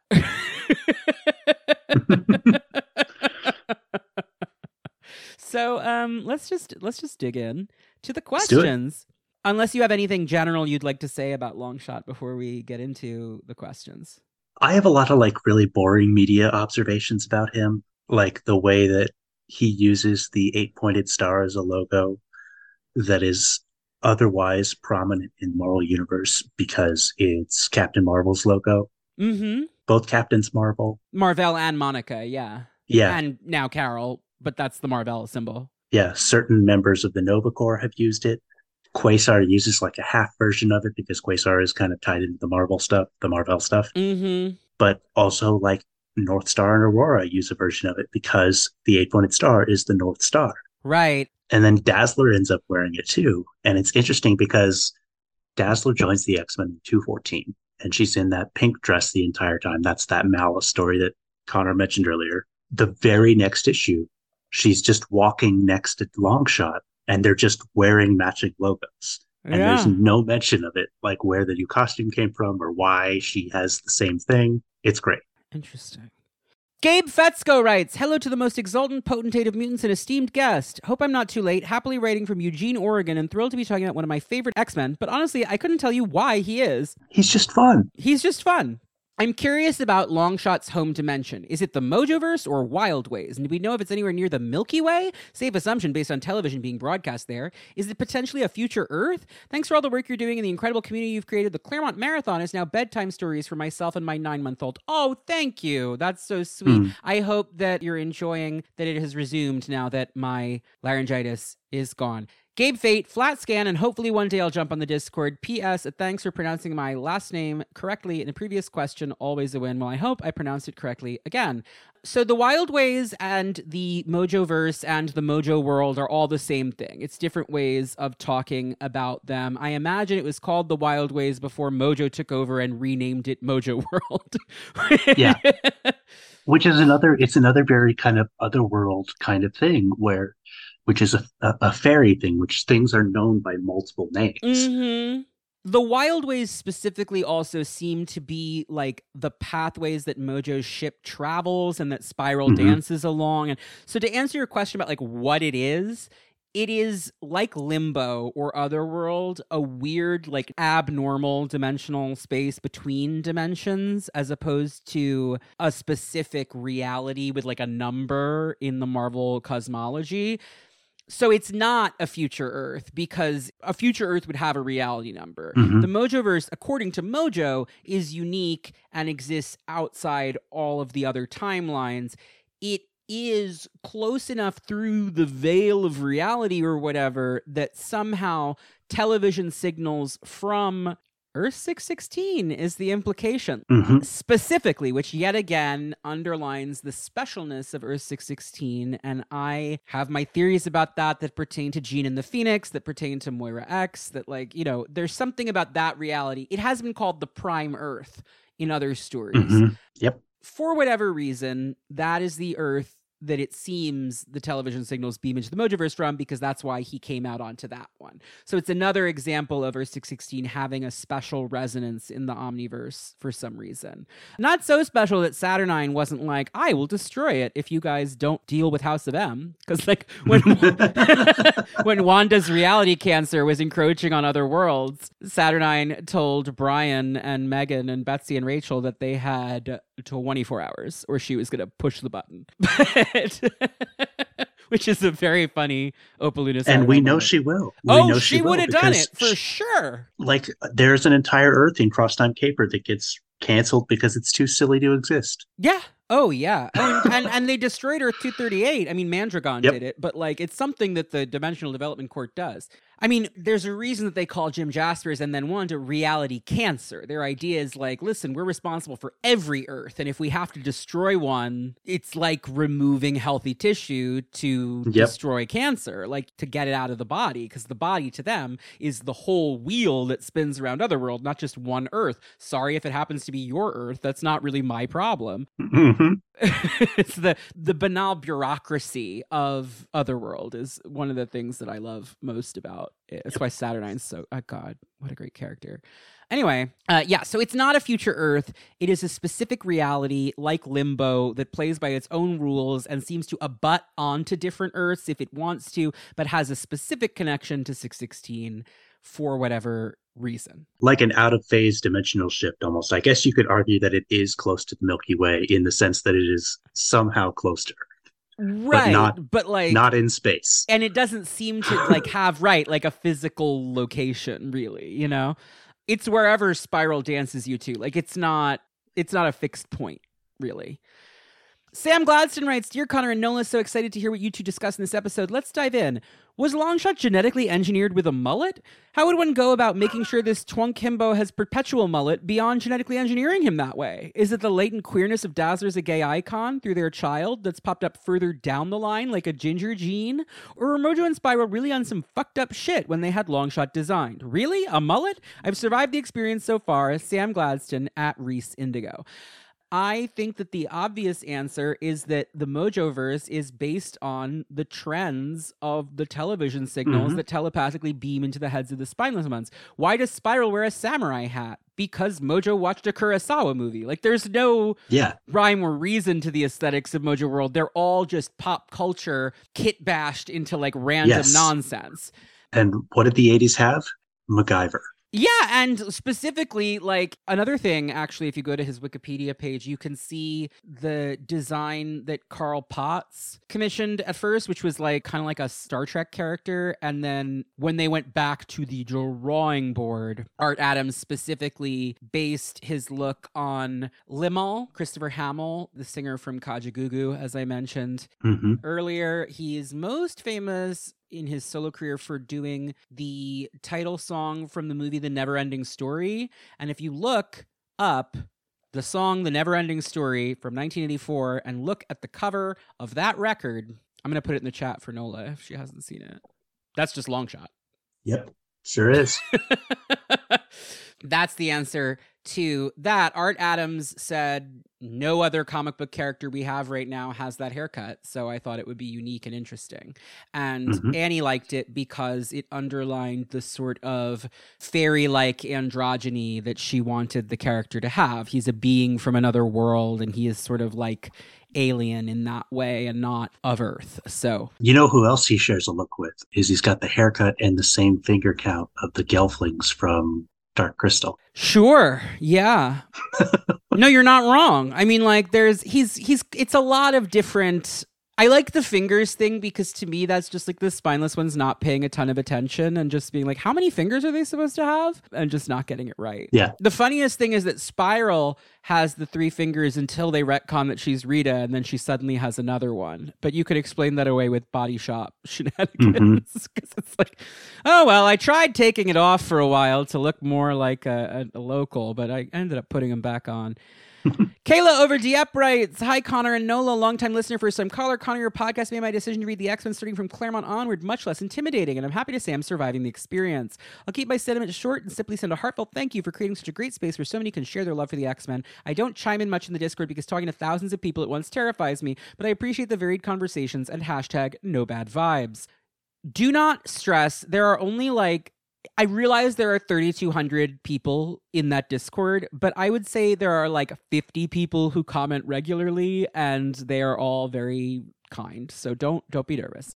Nola, I absolutely love the Destiny episode, and I'm ashamed to say that I didn't realize just how much of a badass Destiny was until listening to it. On to my and my partner's question How exactly do Longshot's powers work, and how are they different from Domino's powers? From what I've read so far, Domino seems to just always have good luck, while Longshot's luck will turn against him. Is he just always entering one of many flop eras? yes, actually. Yes. Yes. Do his powers have an on off switch? Are they completely unconscious? Is there a higher power character or being that determines his intentions, celestial style? If he knows he's bad intentioned, why would he even try to use the power? Why can't he and the rebels ever win against Mojo if luck is on his side? Sometimes. Thanks for all the work you do to make this podcast great. Please know that it does not go unnoticed or unappreciated. Make mine Cerebro, Kayla, aka Cool Kid Kai, in the Discord. And then Hi, Connor. Sending another question over in hopes I'm not too late. I saw a child with a mullet while shopping the other day and immediately thought of Longshot. With the resurgence of this iconic haircut, do you think this is the perfect time for Longshot to make his comeback? Would Mojo jump on the very long reboot train and get him back on an X Men team for the views? Or would Mojo use Longshot and his fabulous hair to jumpstart his own streaming service? Or 10? I said it in my last question, but I absolutely love the podcast. Sending an early congratulations for getting closer and closer to the coveted 100 episode milestone. To repeat your words back to you, you're doing great. Keep it up. Until next time, Kayla, aka Cool Kid Kai, in the Discord. Well, thank you. That is really kind. it is the perfect time for Longshot to come back. It's always the perfect time for Longshot to come yes, th- he's lucky that way, right? Yeah. Marvel, if you if you need a pitch, let me know. Marvel, if you're listening, Nola has a Longshot pitch. Here's what I'll say about his power it works how the writer wants it to work, mm-hmm. and it's not enormously consistent. What is different from Domino, though, is that he does turn it on. Like, it is Mhm. passively always kind of going, but he can focus it and be like, I want to spend. He, he can like cash in his luck tokens on a specific Mhm. action. Yeah. Honestly, not unlike a tabletop game player. Yeah. Like if you've played D and D, it's Right. an inspiration point. Yeah, he can definitely like add bonus dice to one action per day or whatever, you know? But Uh huh. if he does it for a selfish purpose, it backfires. Who decides what a selfish purpose is? That's a great question. Annie Nocenti decides in the original story. Is there a higher power deciding? Not that we've seen. The in-betweener certainly doesn't seem to be dictating it. Yep. When we do see him in Destroy Longshot He's got the Marvel opinions. Universe, he's got opinions on how Longshot uses it, but he's not passing judgment. Yeah. My take on it is that Longshot knows when he's being selfish. Yes. And and part of that question was why does he do that if he's being selfish? Like Yeah, why would you try if you know, right? and the answer to that that I have is sometimes you make decisions that aren't the best decisions because you really want a certain thing. Everybody does that. Yeah. We are flawed creatures. That is And that's sometimes just you don't thing that happens. Realize you're being selfish until after you've Yeah. already done the thing. Yeah. And you try to reason your way out of it and you reason it in a way that you can justify it to yourself that you're making the right decision, even though you might not be. And for him, he has a built in shame vector. Like hmm some people go about their lives being selfish and never facing any consequences for it. He is an interesting character because he is so simple and kind when he's introduced, but as he develops as a person and becomes more flawed like a regular person is, he can do whatever he wants, but the universe bites back it's very pagan in that way honestly. Like it has a it has a like neo-pagan wiccan like threefold rule kind of vibe to it. I compared it to the monkey's paw earlier. Like if you are selfish in your desires what you get back will not be healthy or good for you. What we usually see is he doesn't use the power most of the time if he knows that he's being self-absorbed or narcissistic or selfish like in longshot saves the marvel universe he's hungry he has no money and he needs to eat hmm so like that's a case where it's like all right let's see what the fuck happens but i gotta eat you know i mean like Yeah. And, not- and so, so that that's one of those interesting ones because I don't even know that I would necessarily classify that as a selfish decision. Right. But the universe clearly does because it causes that explosion. But I think that's because he's stealing, right? Mhm. But then it's like the Les Mis question. Mm-hmm. Like, is it wrong to steal bread if you're starving? I don't think so. But here's the Mhm. thing about the, the forces of the universe they're capricious and nasty. I mean, the story then becomes about the in betweener taking a very literal approach to keeping things in balance by killing people who are too lucky. So I, I don't think we're meant to think that the universe is objective in a way that's good. You know, sometimes there are subjective reasons why the letter of the law is not the thing that we should honor above all other things. Mm-hmm. But the answer is mostly he doesn't. I mean, when he, notably in Inferno, when he believes his luck is gone, he's like, no, Betsy, I can't do that because I'm just going to hurt people. And she's like, all right, I get that, but like these babies are going to die. Like, we really Yeah. need you to do something about Stop this. feeling sorry for yourself. Yeah. Margot writes, Hi Connor and Nola. This is my second time writing, and I love the podcast, of course. Longshot's a favorite of mine. Ann Nocenti is one of my favorite Marvel writers, and the Mojoverse and all its bizarre, funny, and tragic characters are some of my favorites in the X universe. One thing I find particularly moving and poignant about Longshot is how the struggle against Mojo can never end. It just repeats over and over again. Is this a feature and not a bug? Do we like the Ouroboros of Longshot? Could Longshot's story ever theoretically end? Shattershot, I suppose, is this, but that was a while back. Is there ever a happy ending for Longshot? Until the Mojo Cinematic Universe makes a Quark solo movie, the Ram guy, Goat guy, I don't know quite what he is. Make mine, Cerebro. I think he's a Ram. And I love that you also landed on Mojo Cinematic Universe like we did early in the episode. This is fascinating to me because you're asking if Longshot ever gets a happy ending. Does any Marvel character ever get a happy ending? That's what I was about to say. No superhero character ever gets a happy ending. No character in an ongoing narrative ever truly gets a happy ending Yeah. because if that happens, the story is over. And this is something a lot Yep. of fans, I think, and I'm not saying you don't understand this, Margot. I'm saying a lot of fans don't understand this because they'll get really upset with a writer for having a relationship go through strife or having a character really take a whole bunch of L's for a while. And it's like, yeah, because that's a story. Their job is to torture the shit out of these people to create conflict for us to read about. Yep. Happy endings are the domain of fan fiction.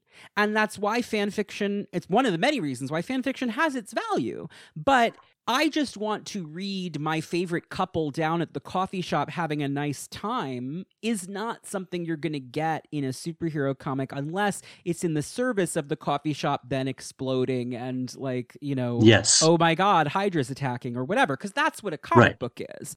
Longshot meta theatrically comments on the entire genre because no hero is ever going to actually triumph. Superman can never truly defeat Lex Luthor. Batman can never truly save the people of Gotham. The X Men can never truly end bigotry against mutants because if they do, there's no more story. hmm So Longshot's eternal failure as the messiah of the mojo world reflects the struggle of every superhero that there is. And the answer to the question is we must imagine Sisyphus happy. hmm I would say it's possible for Longshot's story to get an end in the sense that Marvel does those whatever title the end miniseries.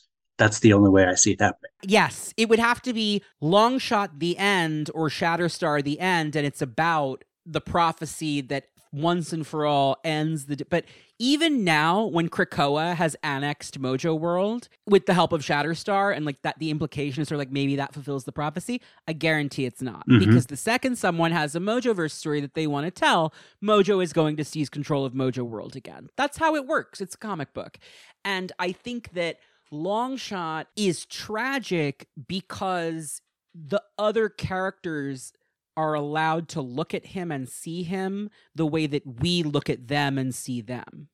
Yes. He is a, like a fictional character to them in an ongoing narrative that they constantly see repeating itself.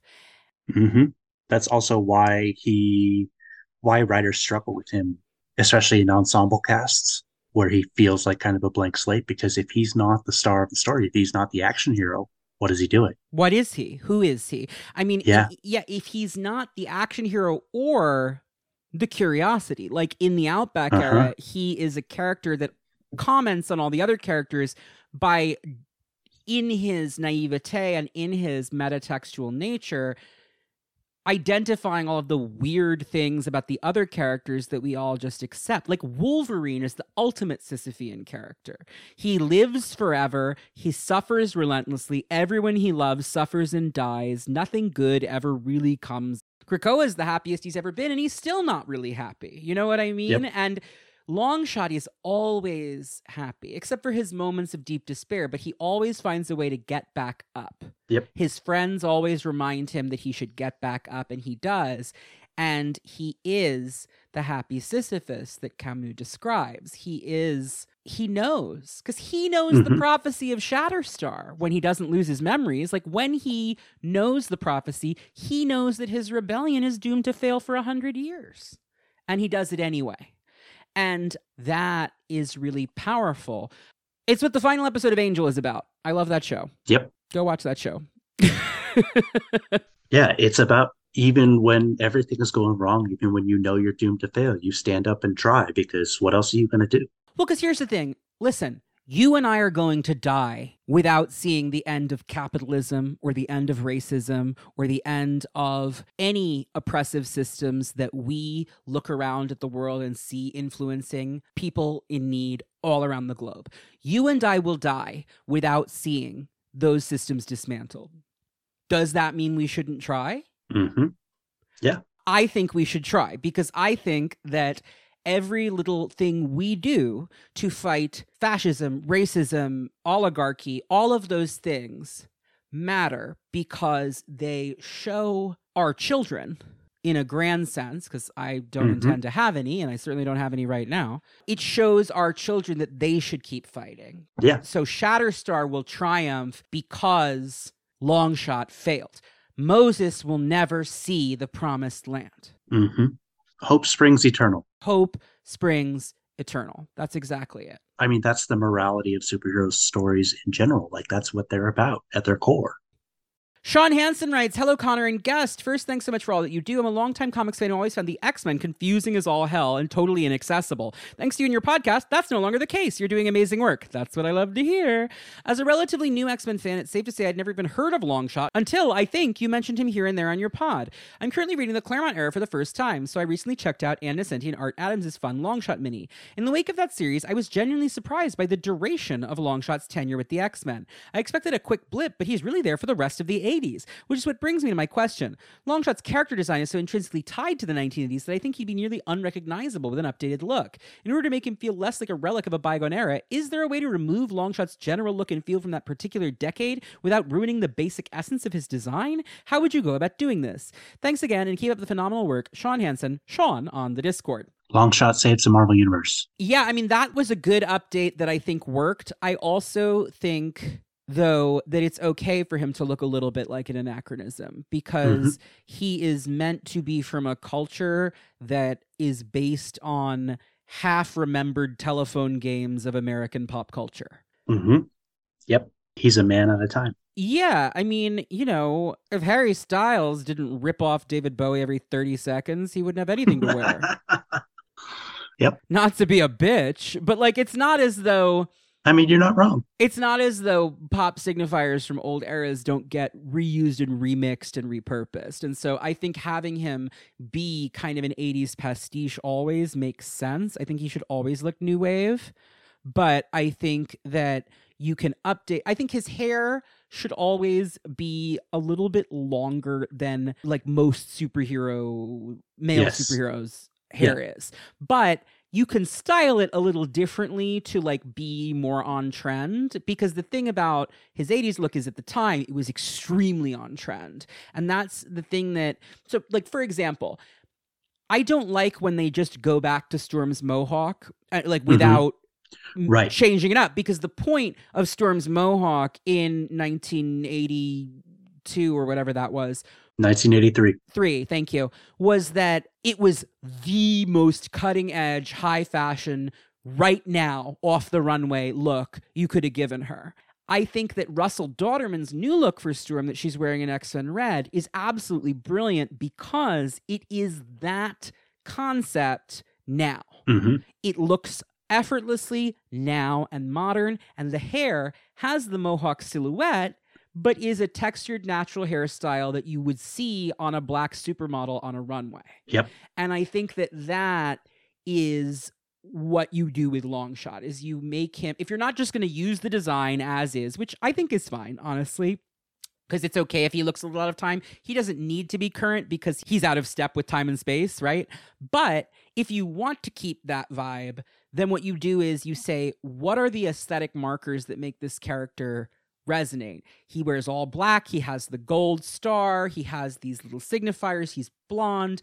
And then think like, okay, who is Ziggy Stardust in 2023? And you draw that. And I think that could work too.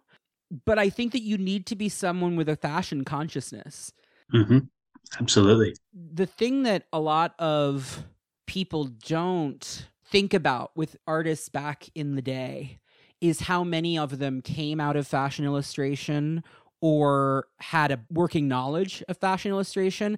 Marc Silvestri's streetwear for the X-Men is hmm fantastic, effortless. hmm And that's part of what made them feel so cool in that late 80s period is that they were wearing trendy streetwear all the time. You go back to Jim Steranko stuff in the Silver Age, and like Janet Van Dyne looks fucking snatched hmm because she is in mod fashions of that moment and looks fantastic.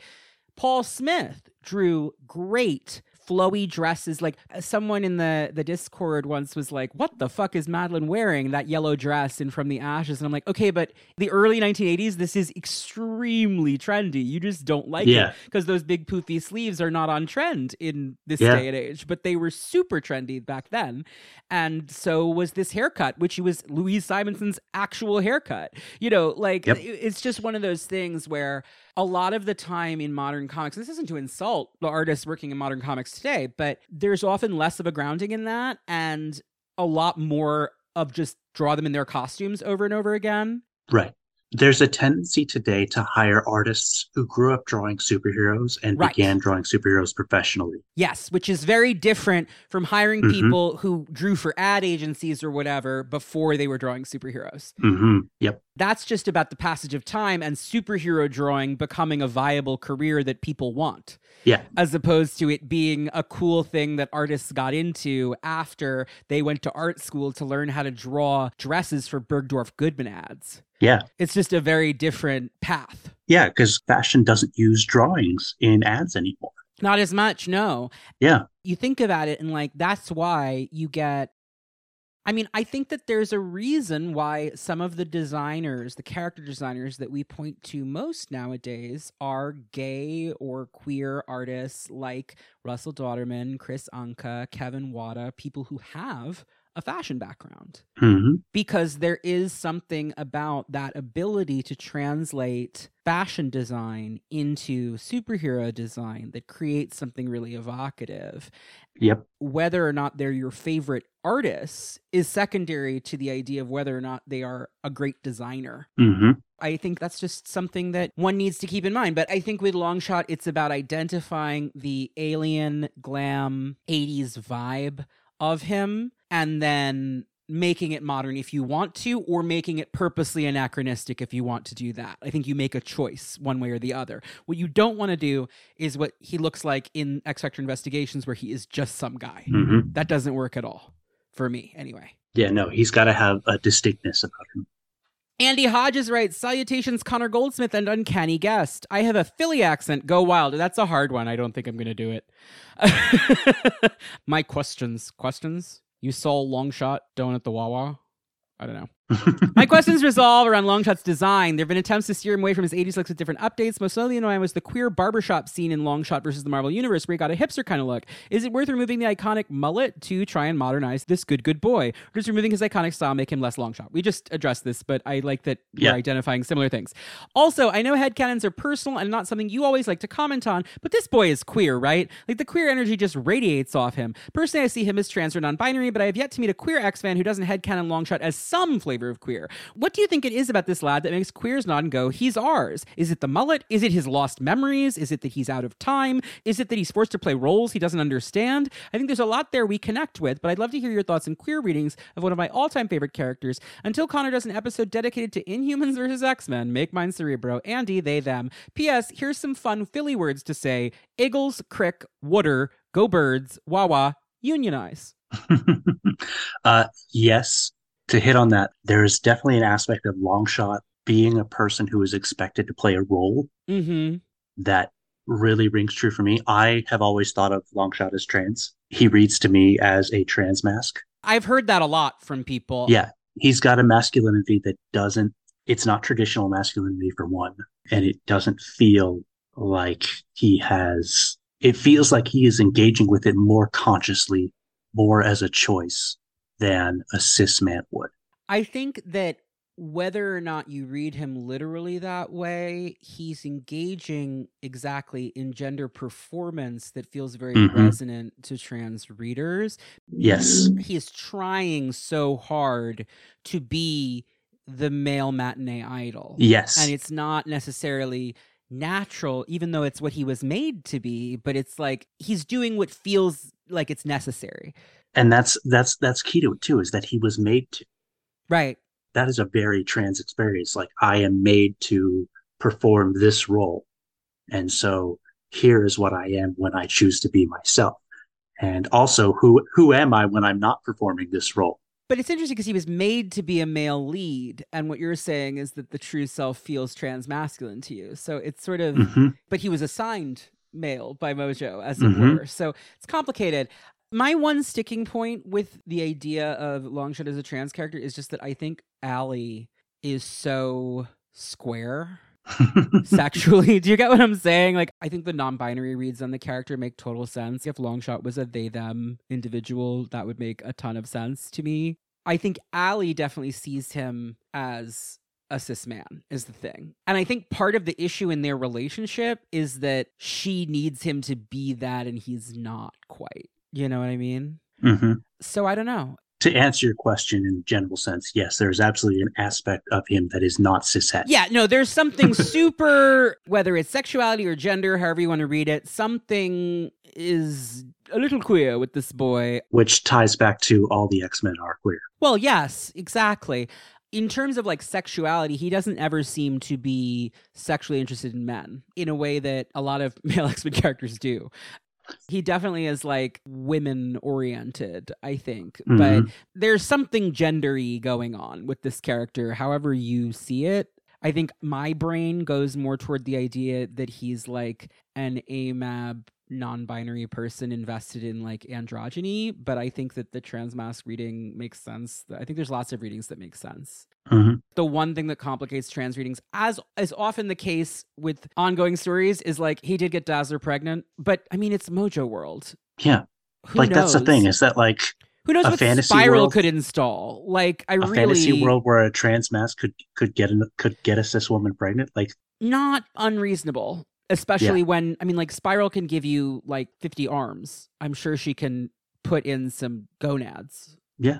so really up to you. This is again why i don't like to opine too much on as you said on headcanons Yeah. like this because i think they're just very very personal. What i would say is there's something there and you're not wrong to identify that there's something there Dr. Robinson writes, Hello, Connor and esteemed guest. I'm an avid listener and first time writer. Note, if you want to try an Oklahoman accent, it's like a Texan accent, but more sad.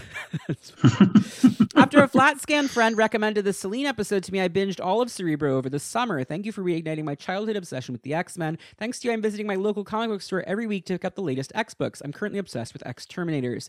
Now to my question. I'm currently in the process of reading through 60 years of X Men comics. Having just finished the Australian era, I really get the sense of Longshot being the pass around party bottom of the X Men. Is there anyone on the. Is there anyone on the team he wasn't sleeping with? Was Betsy too busy accidentally falling into Storm's bathtub to pay attention to this blonde twink? Anyway, thank you so much for the podcast. My husband thanks you for my nonstop talking about the X Men. Sincerely, Dr. Robinson. I do need to correct you. It was Storm who accidentally fell into Betsy's bathtub, not the other way around. As for your general question, I don't really feel like he vibes with men that much. That's just my read, though. I do feel like all of the, I mean, in a Claremont world, a pass around party bottom could be just with women because that's true because all of Claremont's women it's a tops. femdom kind of world. I'm glad I've got my girls, is the Chris Claremont story. Here's what I'll say. Do I think he and Rogue did some over the clothes hand stuff and that's what Allie's pissed about? Absolutely. Like, I don't believe that his. He's naive, but he's not sexually disinterested. Mhm. So I think that when he's like, I don't understand, what's monogamy? Like it's it's not I think that he and Rogue were fooling around a little insofar as Rogue is able to. This is the thing also. So like it's complicated, but I would say it certainly seems like Allie and Rogue are both like, yes, this is my new toy until he objects to Allie viewing him that way. And then they develop a more genuine like love connection. Mhm.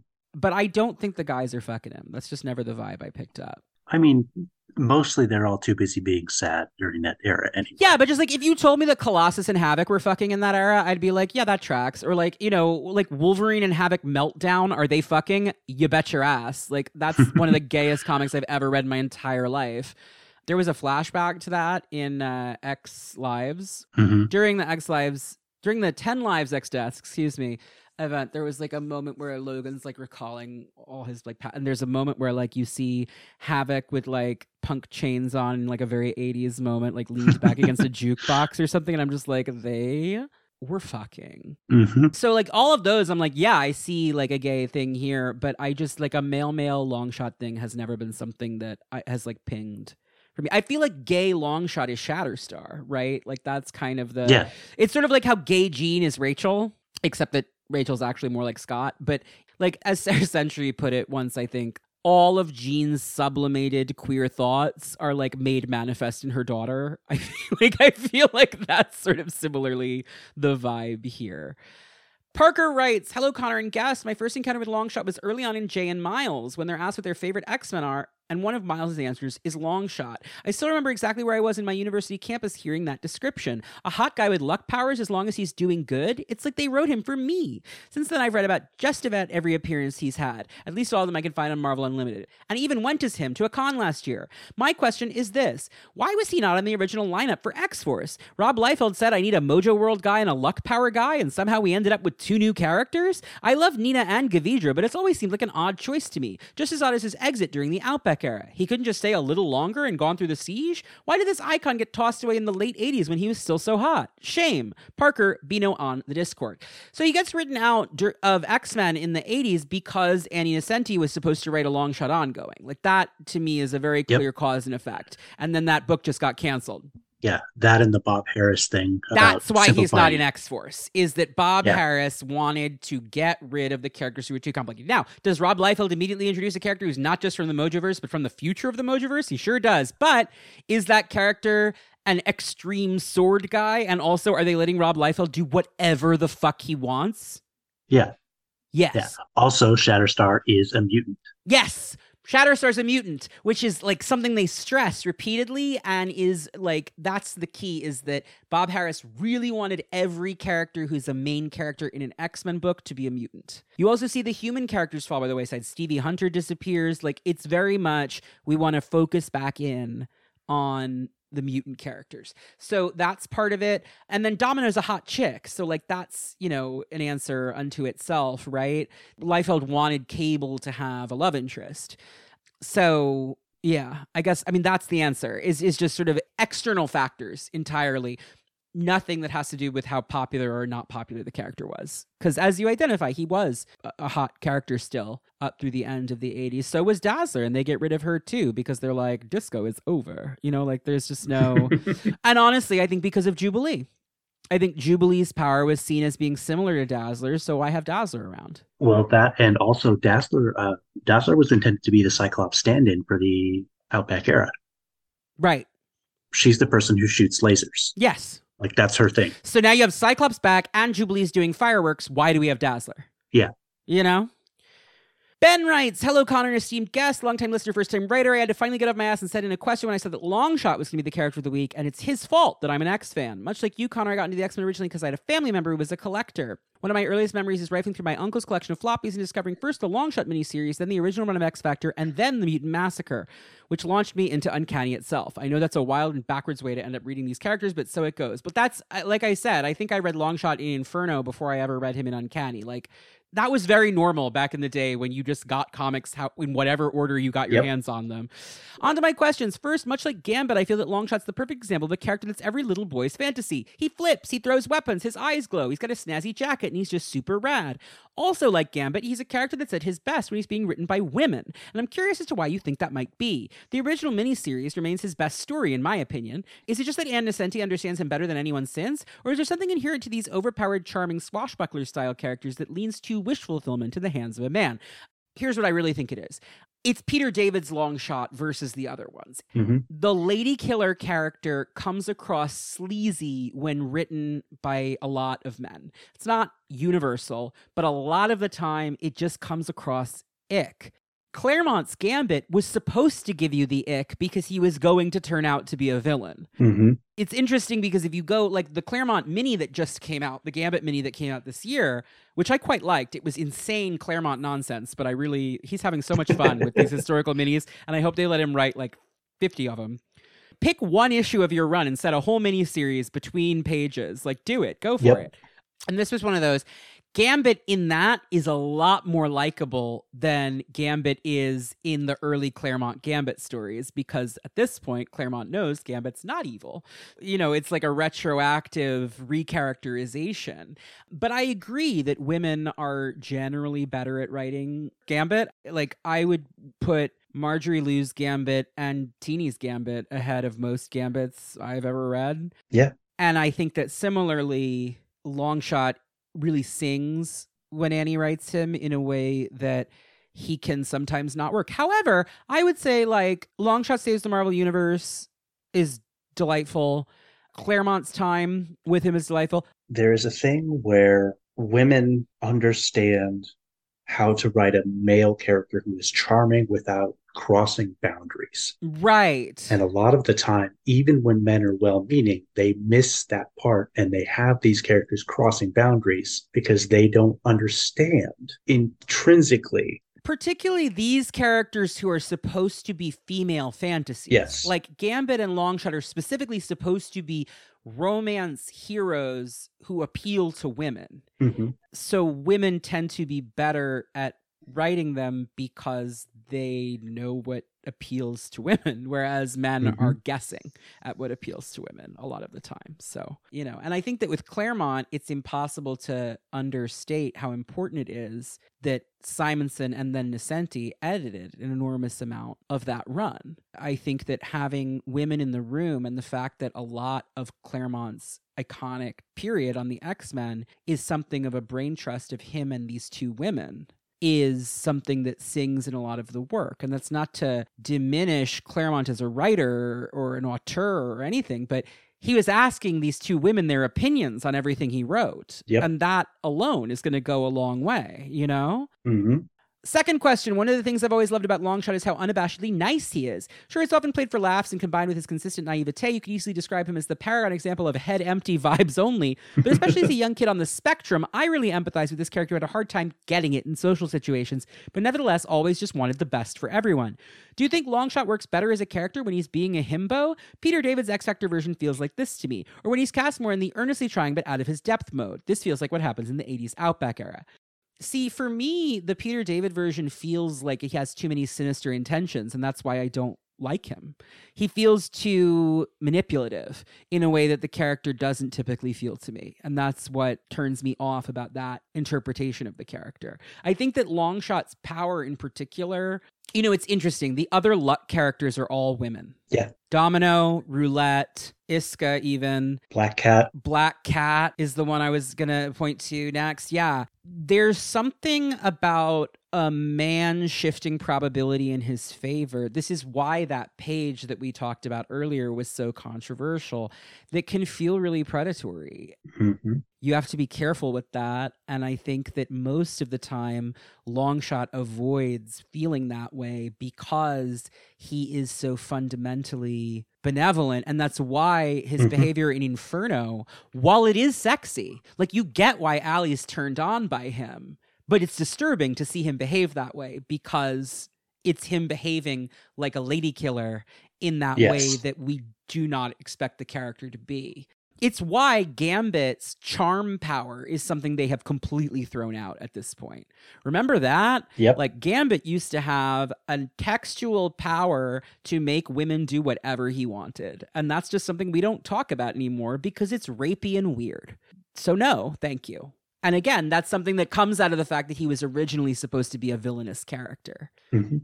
Yeah, and there's a there's a, a a thing if you if you look around online if you Google it there's a uh, there's like the concept of the himbo triad, which is that a himbo character has to be strong, uh, stupid, and kind. Buff, stupid, and nice. yes. I actually don't think of Longshot as a himbo. In fact, No. in the himbo taxonomy that Allison Senecal and I did in the Havoc episode, we specifically say we use him and Namor as examples of two characters who are not himbos. Yeah. Because Namor is not nice and Longshot is not buff. Yes. His androgyny and feminine qualities disqualify him from the himbo category in the same way Yes. that a really buff woman is not a bimbo because those words that aesthetic is about a hyper masculine or hyper feminine aesthetic visually also which is like i mean there, there's no great it's not like you won you qualify as a himbo or a bimbo it's just that i do think that those terms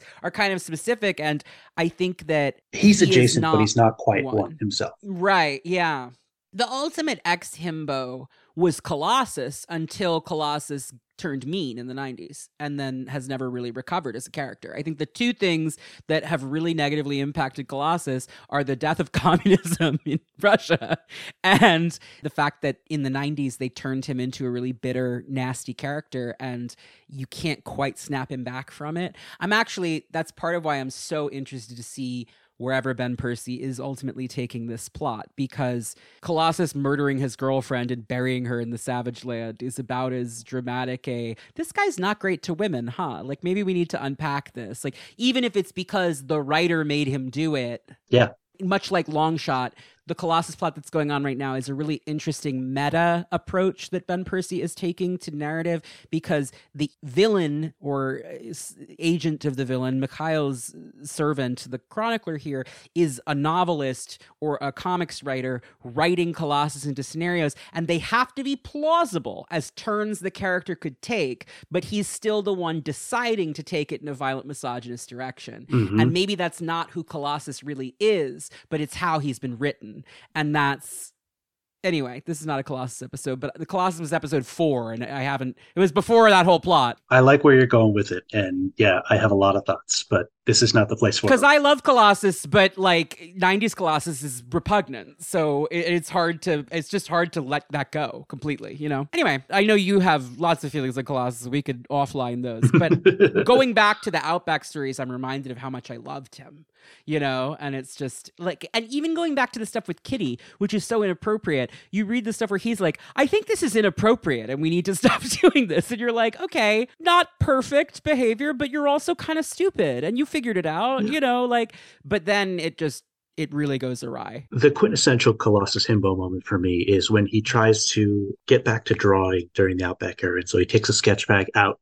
Rogue shows up. Colossus is drawing, like he's drawing with a sketch pad in the Outback, and the sketch pad catches on fire because he's stuck in his metal form.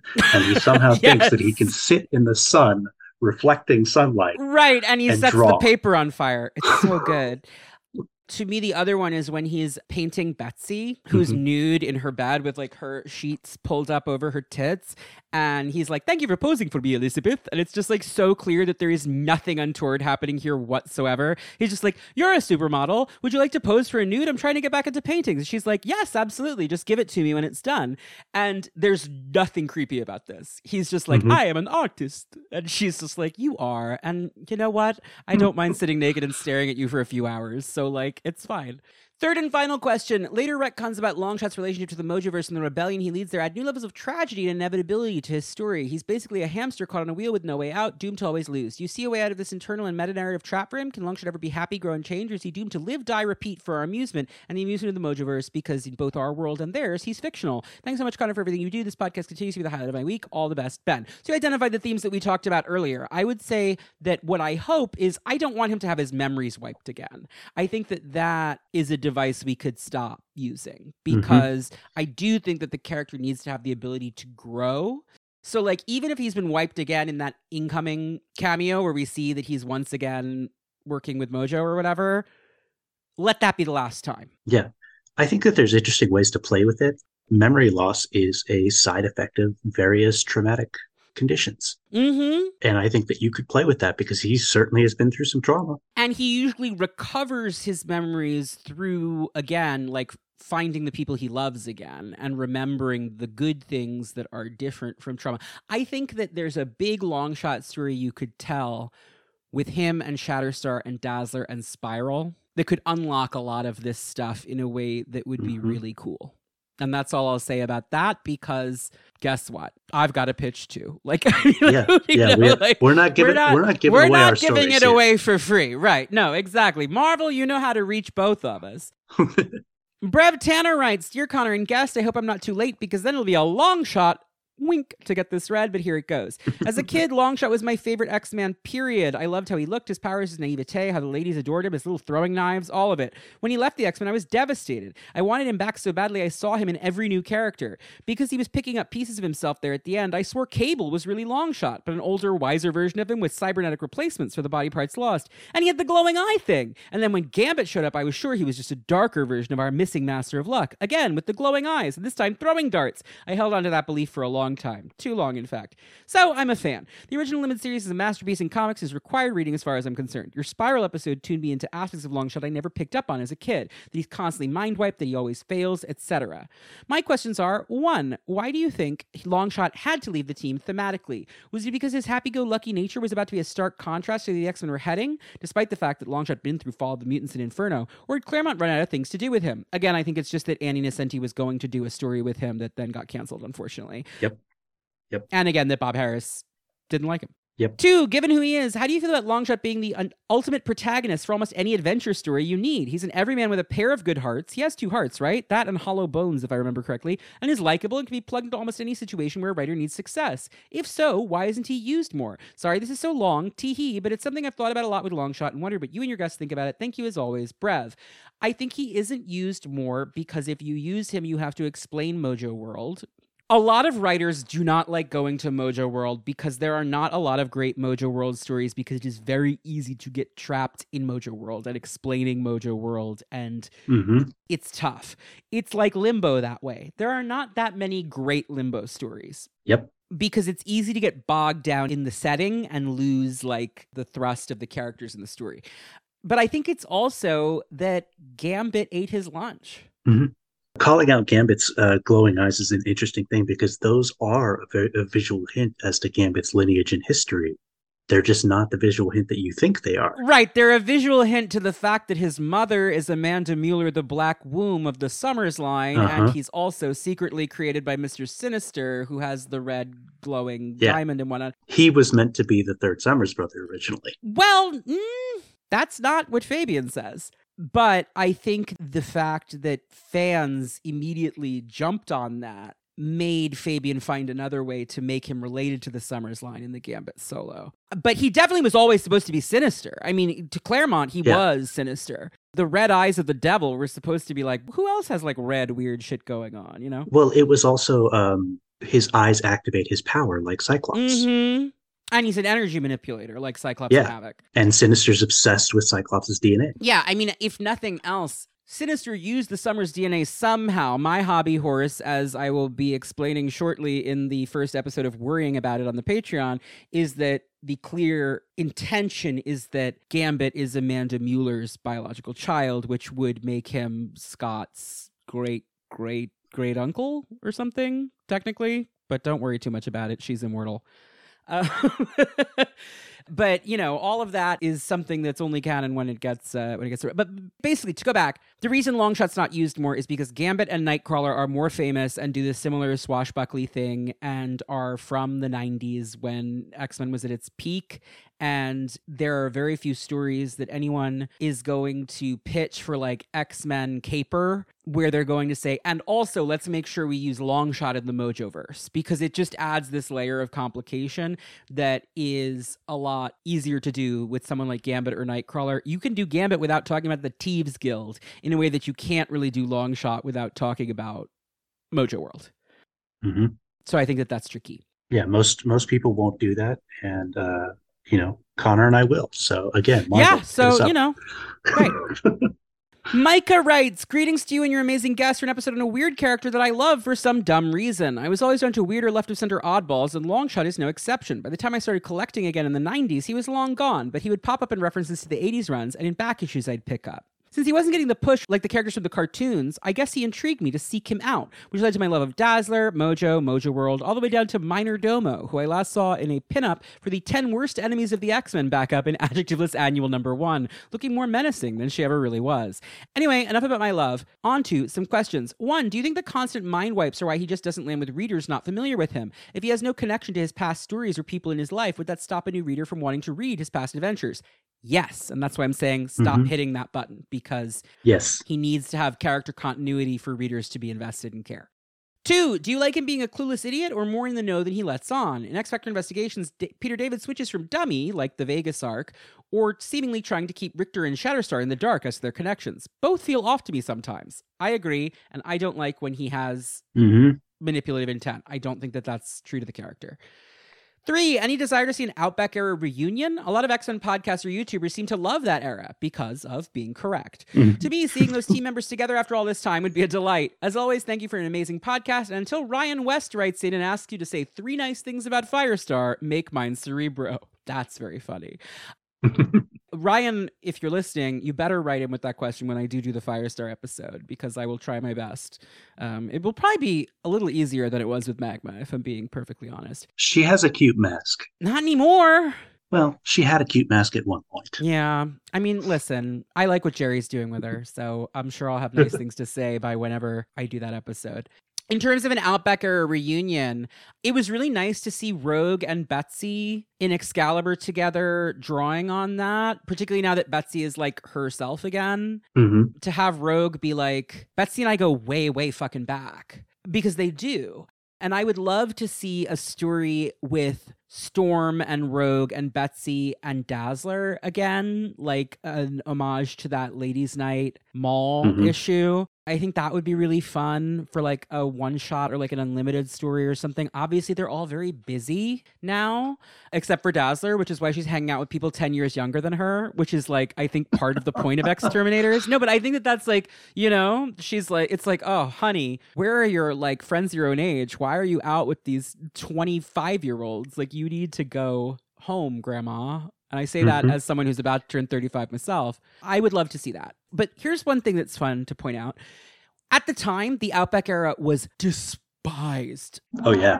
Looking back now, yes, it is an era that people see as a high point or the high point to many people, including me, of the Uncanny X Men Claremont run. But at the time, people freaked out about it. The way that they freaked out about Krakoa, Yeah, they hated it. it was a new status quo. Why are we in Australia? Why aren't we at the school? Who are all these characters?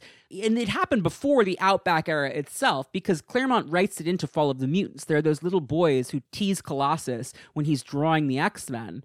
Oh, that's not the X Men. They're just a bunch of girls now. Because that was like the fact that Cyclops and all those characters weren't in it was like a mm-hmm. huge point of contention with fans. So the point is, and this is something that I hope can maybe like rattle around a little bit more in the heads of fans, is that what we think right now about any comic coming out does not matter for shit. What matters is what people will think 10, 20, 30, 40 years from now. hmm I think the best stories are the ones that writers are writing without worrying about what X Men fan 25 on Twitter thinks. Yep. Continuity is a tool, not a crutch. And if that frustrates you, get over it. Mm-hmm. Because someday someone will be writing into an X Men podcast in 2050, assuming the human race has survived or whatever. You never know anymore, but I'm just saying, theoretically, there will be some kid writing into a podcast by someone who is not even born yet, talking about how great the comics that came out this year are. Yeah. And just keep that in mind. That's all. A great example of that is like 90s comics have been historically widely derided among like our cohort, like Yes. people our age. Yeah. We called it the Dark Age, the Iron Age. We called it all those things. Yeah. But there are people now in the critical sphere and in the fan spheres who grew up with those comics, Yeah. who grew up with, like, I have friends who grew up reading 90s X Force and who love it. And here's the thing when I went back and read 90s X Force, with the benefit of a little remove from it, hmm I think Nicieza's X Force is great. Yeah. It's not for me. It's not a book for Yeah. me. But is Yeah. it well done? Absolutely. Yeah, there's really interesting stuff that goes on in there. It does exactly what it sets out to do, and there's very interesting stuff in it. Yeah. So, you know, Every era is hated by people in its time and then beloved by people later. Exactly. And listen to all of the people talking about Annie Nocenti this episode. Annie Nocenti's in her 60s now. I said this in the Spiral episode too. Comics bros will finally say that Annie Nocenti's a genius, that Annie Nocenti was a legendary writer or whatever. They were not so kind in the 80s. Mm-mm. They were not so kind in the 90s. They were not so kind in 2010 when she did a brief run on like Green Arrow and Catwoman or something in the new 52. Time is the great equalizer in some ways, but in other ways, it helps when you look back and realize that your personal preferences are not what make a story good or bad. hmm And that's something that is worth thinking about. Freddie Waller writes Hi there, Connor, an esteemed guest, first time questioner, long time Twitter nuisance. First of all, mandatory thank you for all you do and for creating a uniting fan medium, which has not only given me a queer comics outlet, but also filled in the gaps of my knowledge due to coming to Marvel Comics via UK Panini collected editions in the very last issues of Morrison and Extreme. Oh my God. Wow. Imagine starting with Here Comes Tomorrow. That's really funny. Your point of view and knowledge is matched only by your contagious passion for these characters and joy in gaying out over the hunks, queens, and quarrels of Krakoa. Insert you saying, Well, thank you, that's very sweet, and I take a shot. Oh, you got me because I was about to say it. I first met Longshot while reading X Factor Investigations, which I'd picked up because I was told it had gay kissing, and then discovered this golden streaming star of mullets, glitter, and knives. What a hoot he was in contrast with somewhat graphic and problematic stories. My questions about Longshot are threefold. One, as evidence in Peter David's finale story of Longshot Star and Dazzler's confused origins, and the later limited series Longshot Saves the Marvel Universe, heavy on the quantum science and Marvel Cosmic, do you think there's a deliberate irony in giving overly complex galaxy brain stories to someone who is without a doubt the biggest himbo in the entirety of the Marvel Universe? Again, I would say he's a ditz, but not a himbo. Nope. Here's what I'll say. Yes, and that's part of what's fun. Like making Longshot stories more complicated than Longshot can understand has been part of the joy of Longshot since the original miniseries. Yep. But that's also why, as Annie did point out, it was Mojo and Spiral that people really latched onto because they understand what's going on. And there's something fun about that too. Yeah. Longshot's whole deal is that he's just a guy. He's always in things that are bigger than him. Mm-hmm. Until Bobby Drake's celebrity cameos as yet another white hunk in the newest American Horror Story, American Horror Story Genosha, make mine Cerebro. Sunita Squidward on Twitter, ThemboX on Discord, they them. I'm from Essex in the UK, but no need for an accent because I don't have one. Okay, well, I'm glad I didn't try then because Essex is hard also. Towie voices. It is very funny to me still that Betsy and Brian are from Essex. I know that they have like an RP public school for Americans, that's private school here, accent, but it is funny to think of them just existing in Essex and having a very posh accent and everyone around them in Essex just being like, God, I hate them, which explains a lot about them, really. I'm going to read two together because they're related. Roscoe Gorse writes Dear Connor and esteemed Nola, I'm English if you want to do an accent. First, I just want to say that the pod has clearly had a pretty profound effect on me since last time I wrote in. I was a guy, and now I am most certainly not.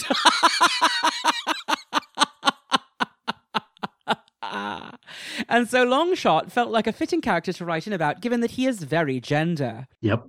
Though I'm certain this will be covered in the episode, my question is instead about Longshot's love life. Most of his plots in the Outback era focus on the love triangle between him, Dazzler, and Rogue, in which Rogue seems to develop feelings for Longshot mostly just to spite Alison. So my question is, since his relationships have been such an integral part of the character, who would be your choice for Longshot's next lover, or just the wildest choice you can think of? Sorry for the long question, Roscoe. I don't think he needs a next lover at this point. Yeah, no, I think you you figure out him and Dazzler would work for me, but also I wouldn't mind seeing the story that untangles him and Rita and Spiral and all of that. hmm I think that that's never really been tapped, and there's a lot there. Yeah. Spiral is one of those characters who's so interesting to me because there's so much of her story that's wrapped up in being caught up in long shots. Mm-hmm. And she never really gets to redress that. Even in Uncanny X-Force by Sam Humphries, when Spiral gets to be kind of a protagonist for the first time, hmm it's about her relationship with Betsy. And that stuff's good. And that's the other character who she's constantly orbiting. So it made sense to address that in a X-Force book since Psylocke was like the star of X-Force for a long time. hmm But I would love to see her and Longshot suss out. So now that she remembers being Rita, Yes. they have a lot they could talk about. Once Humphries established that she knows she was Rita, she knows Saxophone was her dog, who she helped Mojo kill as Spiral. Like there's a lot of there's a lot of stuff you could do there. And again, I'm not it's all Not going to spoil the details, but give us a call. Wilson Hayworth writes, Greetings, Connor, and esteemed guest. Looking forward to hearing about Longshot. The Longshot Mini was the second X book I ever read. Why I jumped from the Morrison run to that book, I will never understand. Anyway, in the spirit of the Mojoverse, I have a question about fashion and time travel. I've heard it said that Longshot's the patient zero for the superhero fashion of the 90s one glowing eye, pouches, knives, etc. If you could go back in time and add one thing to Longshot's look, thereby altering the fashion of 90s comics, what would you add? Personally, I think I would add French Rococo style ruffles, but that's just me. Anyway, thanks so much for this show. It's helped keep me sane while wedding planning. With any luck, this episode should be a good plane listen for the honeymoon. Thanks, Wilson. Well, Mazel Tov on the wedding. That's a hilarious question. You know what I would do? I would go back and add those Silvestri slash Jim Lee boots, like the thigh high boots that all the women got, but I would put them on long Hmm. shot. Yeah, definitely. Yeah. And then all of the Absolutely. men of the 90s should be wearing like thigh highs, like fuck me boots. That would be iconic. Sinister is. Cargo thigh highs. Oh my God, yeah, they'd have to have pouches. Michael Apgar writes, Hello, Connor and Nola. Connor, I can't thank you enough for all the work you put into this podcast. Knowing there's a community of amazing people to discuss X Men with has really reawakened an adolescent love I let go dormant. Also, Nola, so psyched to see you're back on the podcast. Love the Destiny episode and can't wait to hear what you have to say about everyone's favorite 80s kid. My question is actually inspired by the villainous ultimate version of Longshot. For whatever the ultimate universe was, I think Longshot's powers actually made him a pretty fun antagonist, a perpetual thorn in the side who always manages to catch a lucky break. Now, I don't see our Longshot doing a heel turn anytime soon, but maybe he could find himself a new rival? Outside of Mojo, who should Longshot form a rivalry with, friendly or otherwise? Thank you both so much. Michael, I mean, that's why Isca the Unbeaten is scary, right? Like, it is a power Mhm. that's scary in the hands of a bad actor, as it were. Domino, at her most like morally ambiguous, is also scary for the same reason. She's pretty firmly heroic at this point, though, so it's not really the same thing. I mean, honestly, I love Roulette. Let's give Roulette a moment. She's back on Krakoa, and she's really funny. She's about to, I mean, by the time you hear this, even, she will have appeared in um, Steve Foxe's X Men Annual about Firestar. So maybe we're going to get a Roulette-essence. We can only hope. As far as rivalries for Longshot go, I would like to see, like, I think that he and Gambit would just get on each other's nerves in a really funny way. Absolutely. Yes, and it'd be hilarious. I would love to see Longshot show up and just like hang out with Rogue because they're friends going back. Yeah. And like, I, I would love Gambit to feel like a way about it. He's also maybe the first boy she ever did hand stuff with over the unitard. So like Gambit might feel a type of way about it. It would be fun. Yeah. My thought also is that like I think a new character who comes out of the Mojoverse or even out of like Earth but has an obsession like basically a TikTok Gen Z type I could see the way that Punchline at DC is like a really nasty modern character. I think that a Mhm. really nasty modern character born of like social media could be a really interesting character to throw up against Longshot. Like, are there Orchis teens doing TikToks? Like that, you know, like that that kind of alt right thing I think would be fun to pit Longshot against. It's a shame that they've already done the the sinister making himself a mutant thing because I I wouldn't want to repeat that, but I love the idea of a new, more modern Mojo showing up in Krakoa and just being obnoxious. Yeah, I mean, I think you can do that with like them having seized the Mojoverse. You can have like Mhm. Mojo in the story. I just, I think, uh, yeah, I, I, I think that something that brings like the way that Leo is playing with streaming culture and stuff. I just think that Mhm. that's where you take it now. Is like, and if, especially Yeah. if you have Longshot be like, oh, I don't understand all this new technology. Like that would be funny Yes. so you could do you could do fun stuff with it like have him be a young baby boomer old gen x kind of character faced with gen z and like baffled by their new form of supervillainy would be very funny last question d cisneros writes hello connor and nola perhaps because my avenue into x-men was through ann Nocenti's run on daredevil i have a deep and abiding affection for longshot and his tenure on the x-men Alongside Warlock Brian, Amanda Sefton, and a few others, Birdbrain Nest rise up. Longshot represents the niche X Men archetype of the non mutant superpowered member of the team. As a bisexual, biracial person myself, I'm often able to draw parallels between my experiences and the experiences of others from either overlapping or distinctly different backgrounds than my own. I see myself in characters like Longshot or Warlock for that reason. Do you find this archetype interesting, appealing, or otherwise useful? It feels different, though not necessarily separate from allyship, but I'm curious to get your perspective on this. Best D. Cisneros, he, him.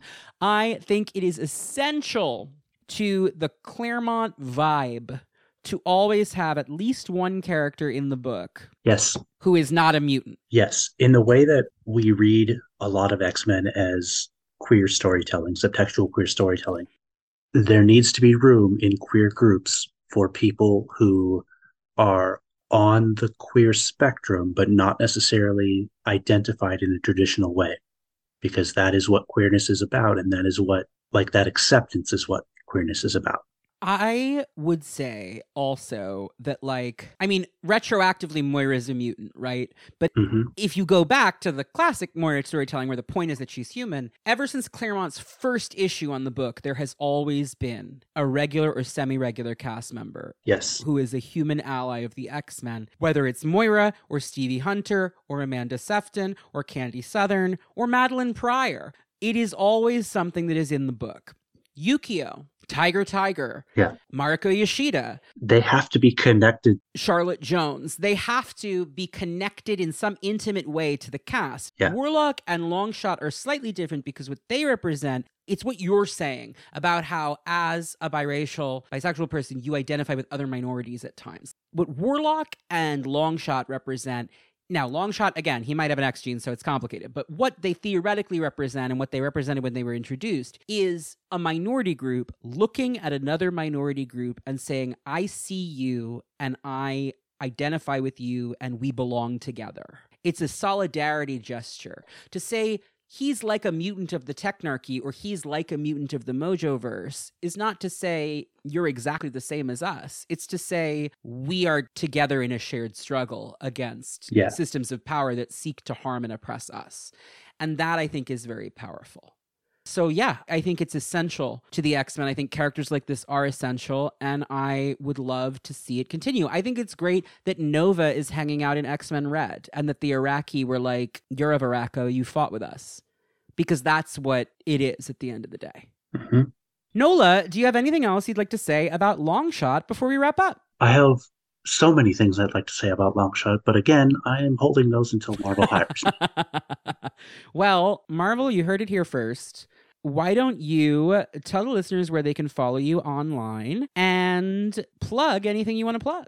Yeah, uh, so obviously you can uh, find my writing at womenwriteaboutcomics.com, the website that I am the editor in chief of. Please come back our Patreon. Help us keep continue doing what we do. You can find me on social media just about everywhere at Nola Pfau, N O L A P F A U. I have very deliberately kept that on everything. So if you search, you'll find. me.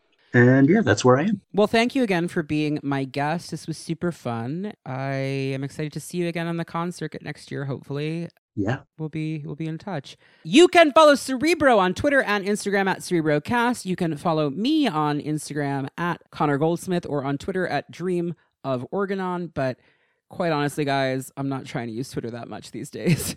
You can find all of the episodes plus links to the Discord, the merch store, and much, much more at cerebrocast.com, the official landing page for the podcast for $5 a month at the House of Zaladin tier at patreon.com slash cerebrocast. You can get exclusive access to the secret files, bonus episodes, including the upcoming series Worrying About It, and the weekly, mostly weekly, I'm doing my best, but it's going to be much more weekly in 2023, I promise, Claremont Read Along Marathon, which I'm having a lot of fun doing this Patreon is what keeps this show going. It is what keeps me in rent payments at this point these days. This has become a really major part of my livelihood. And so if you love what I do, I would really appreciate it if you kicked in on the Patreon. It's just $5 a month. Next week's episode will feature artist and writer Jason Loo on Jubilee, then writer Josh Trujillo, currently on Blue Beetle Graduation Day at DC, and the Wiccan and Hulkling romance comic on the Marvel Unlimited app, joins me to talk about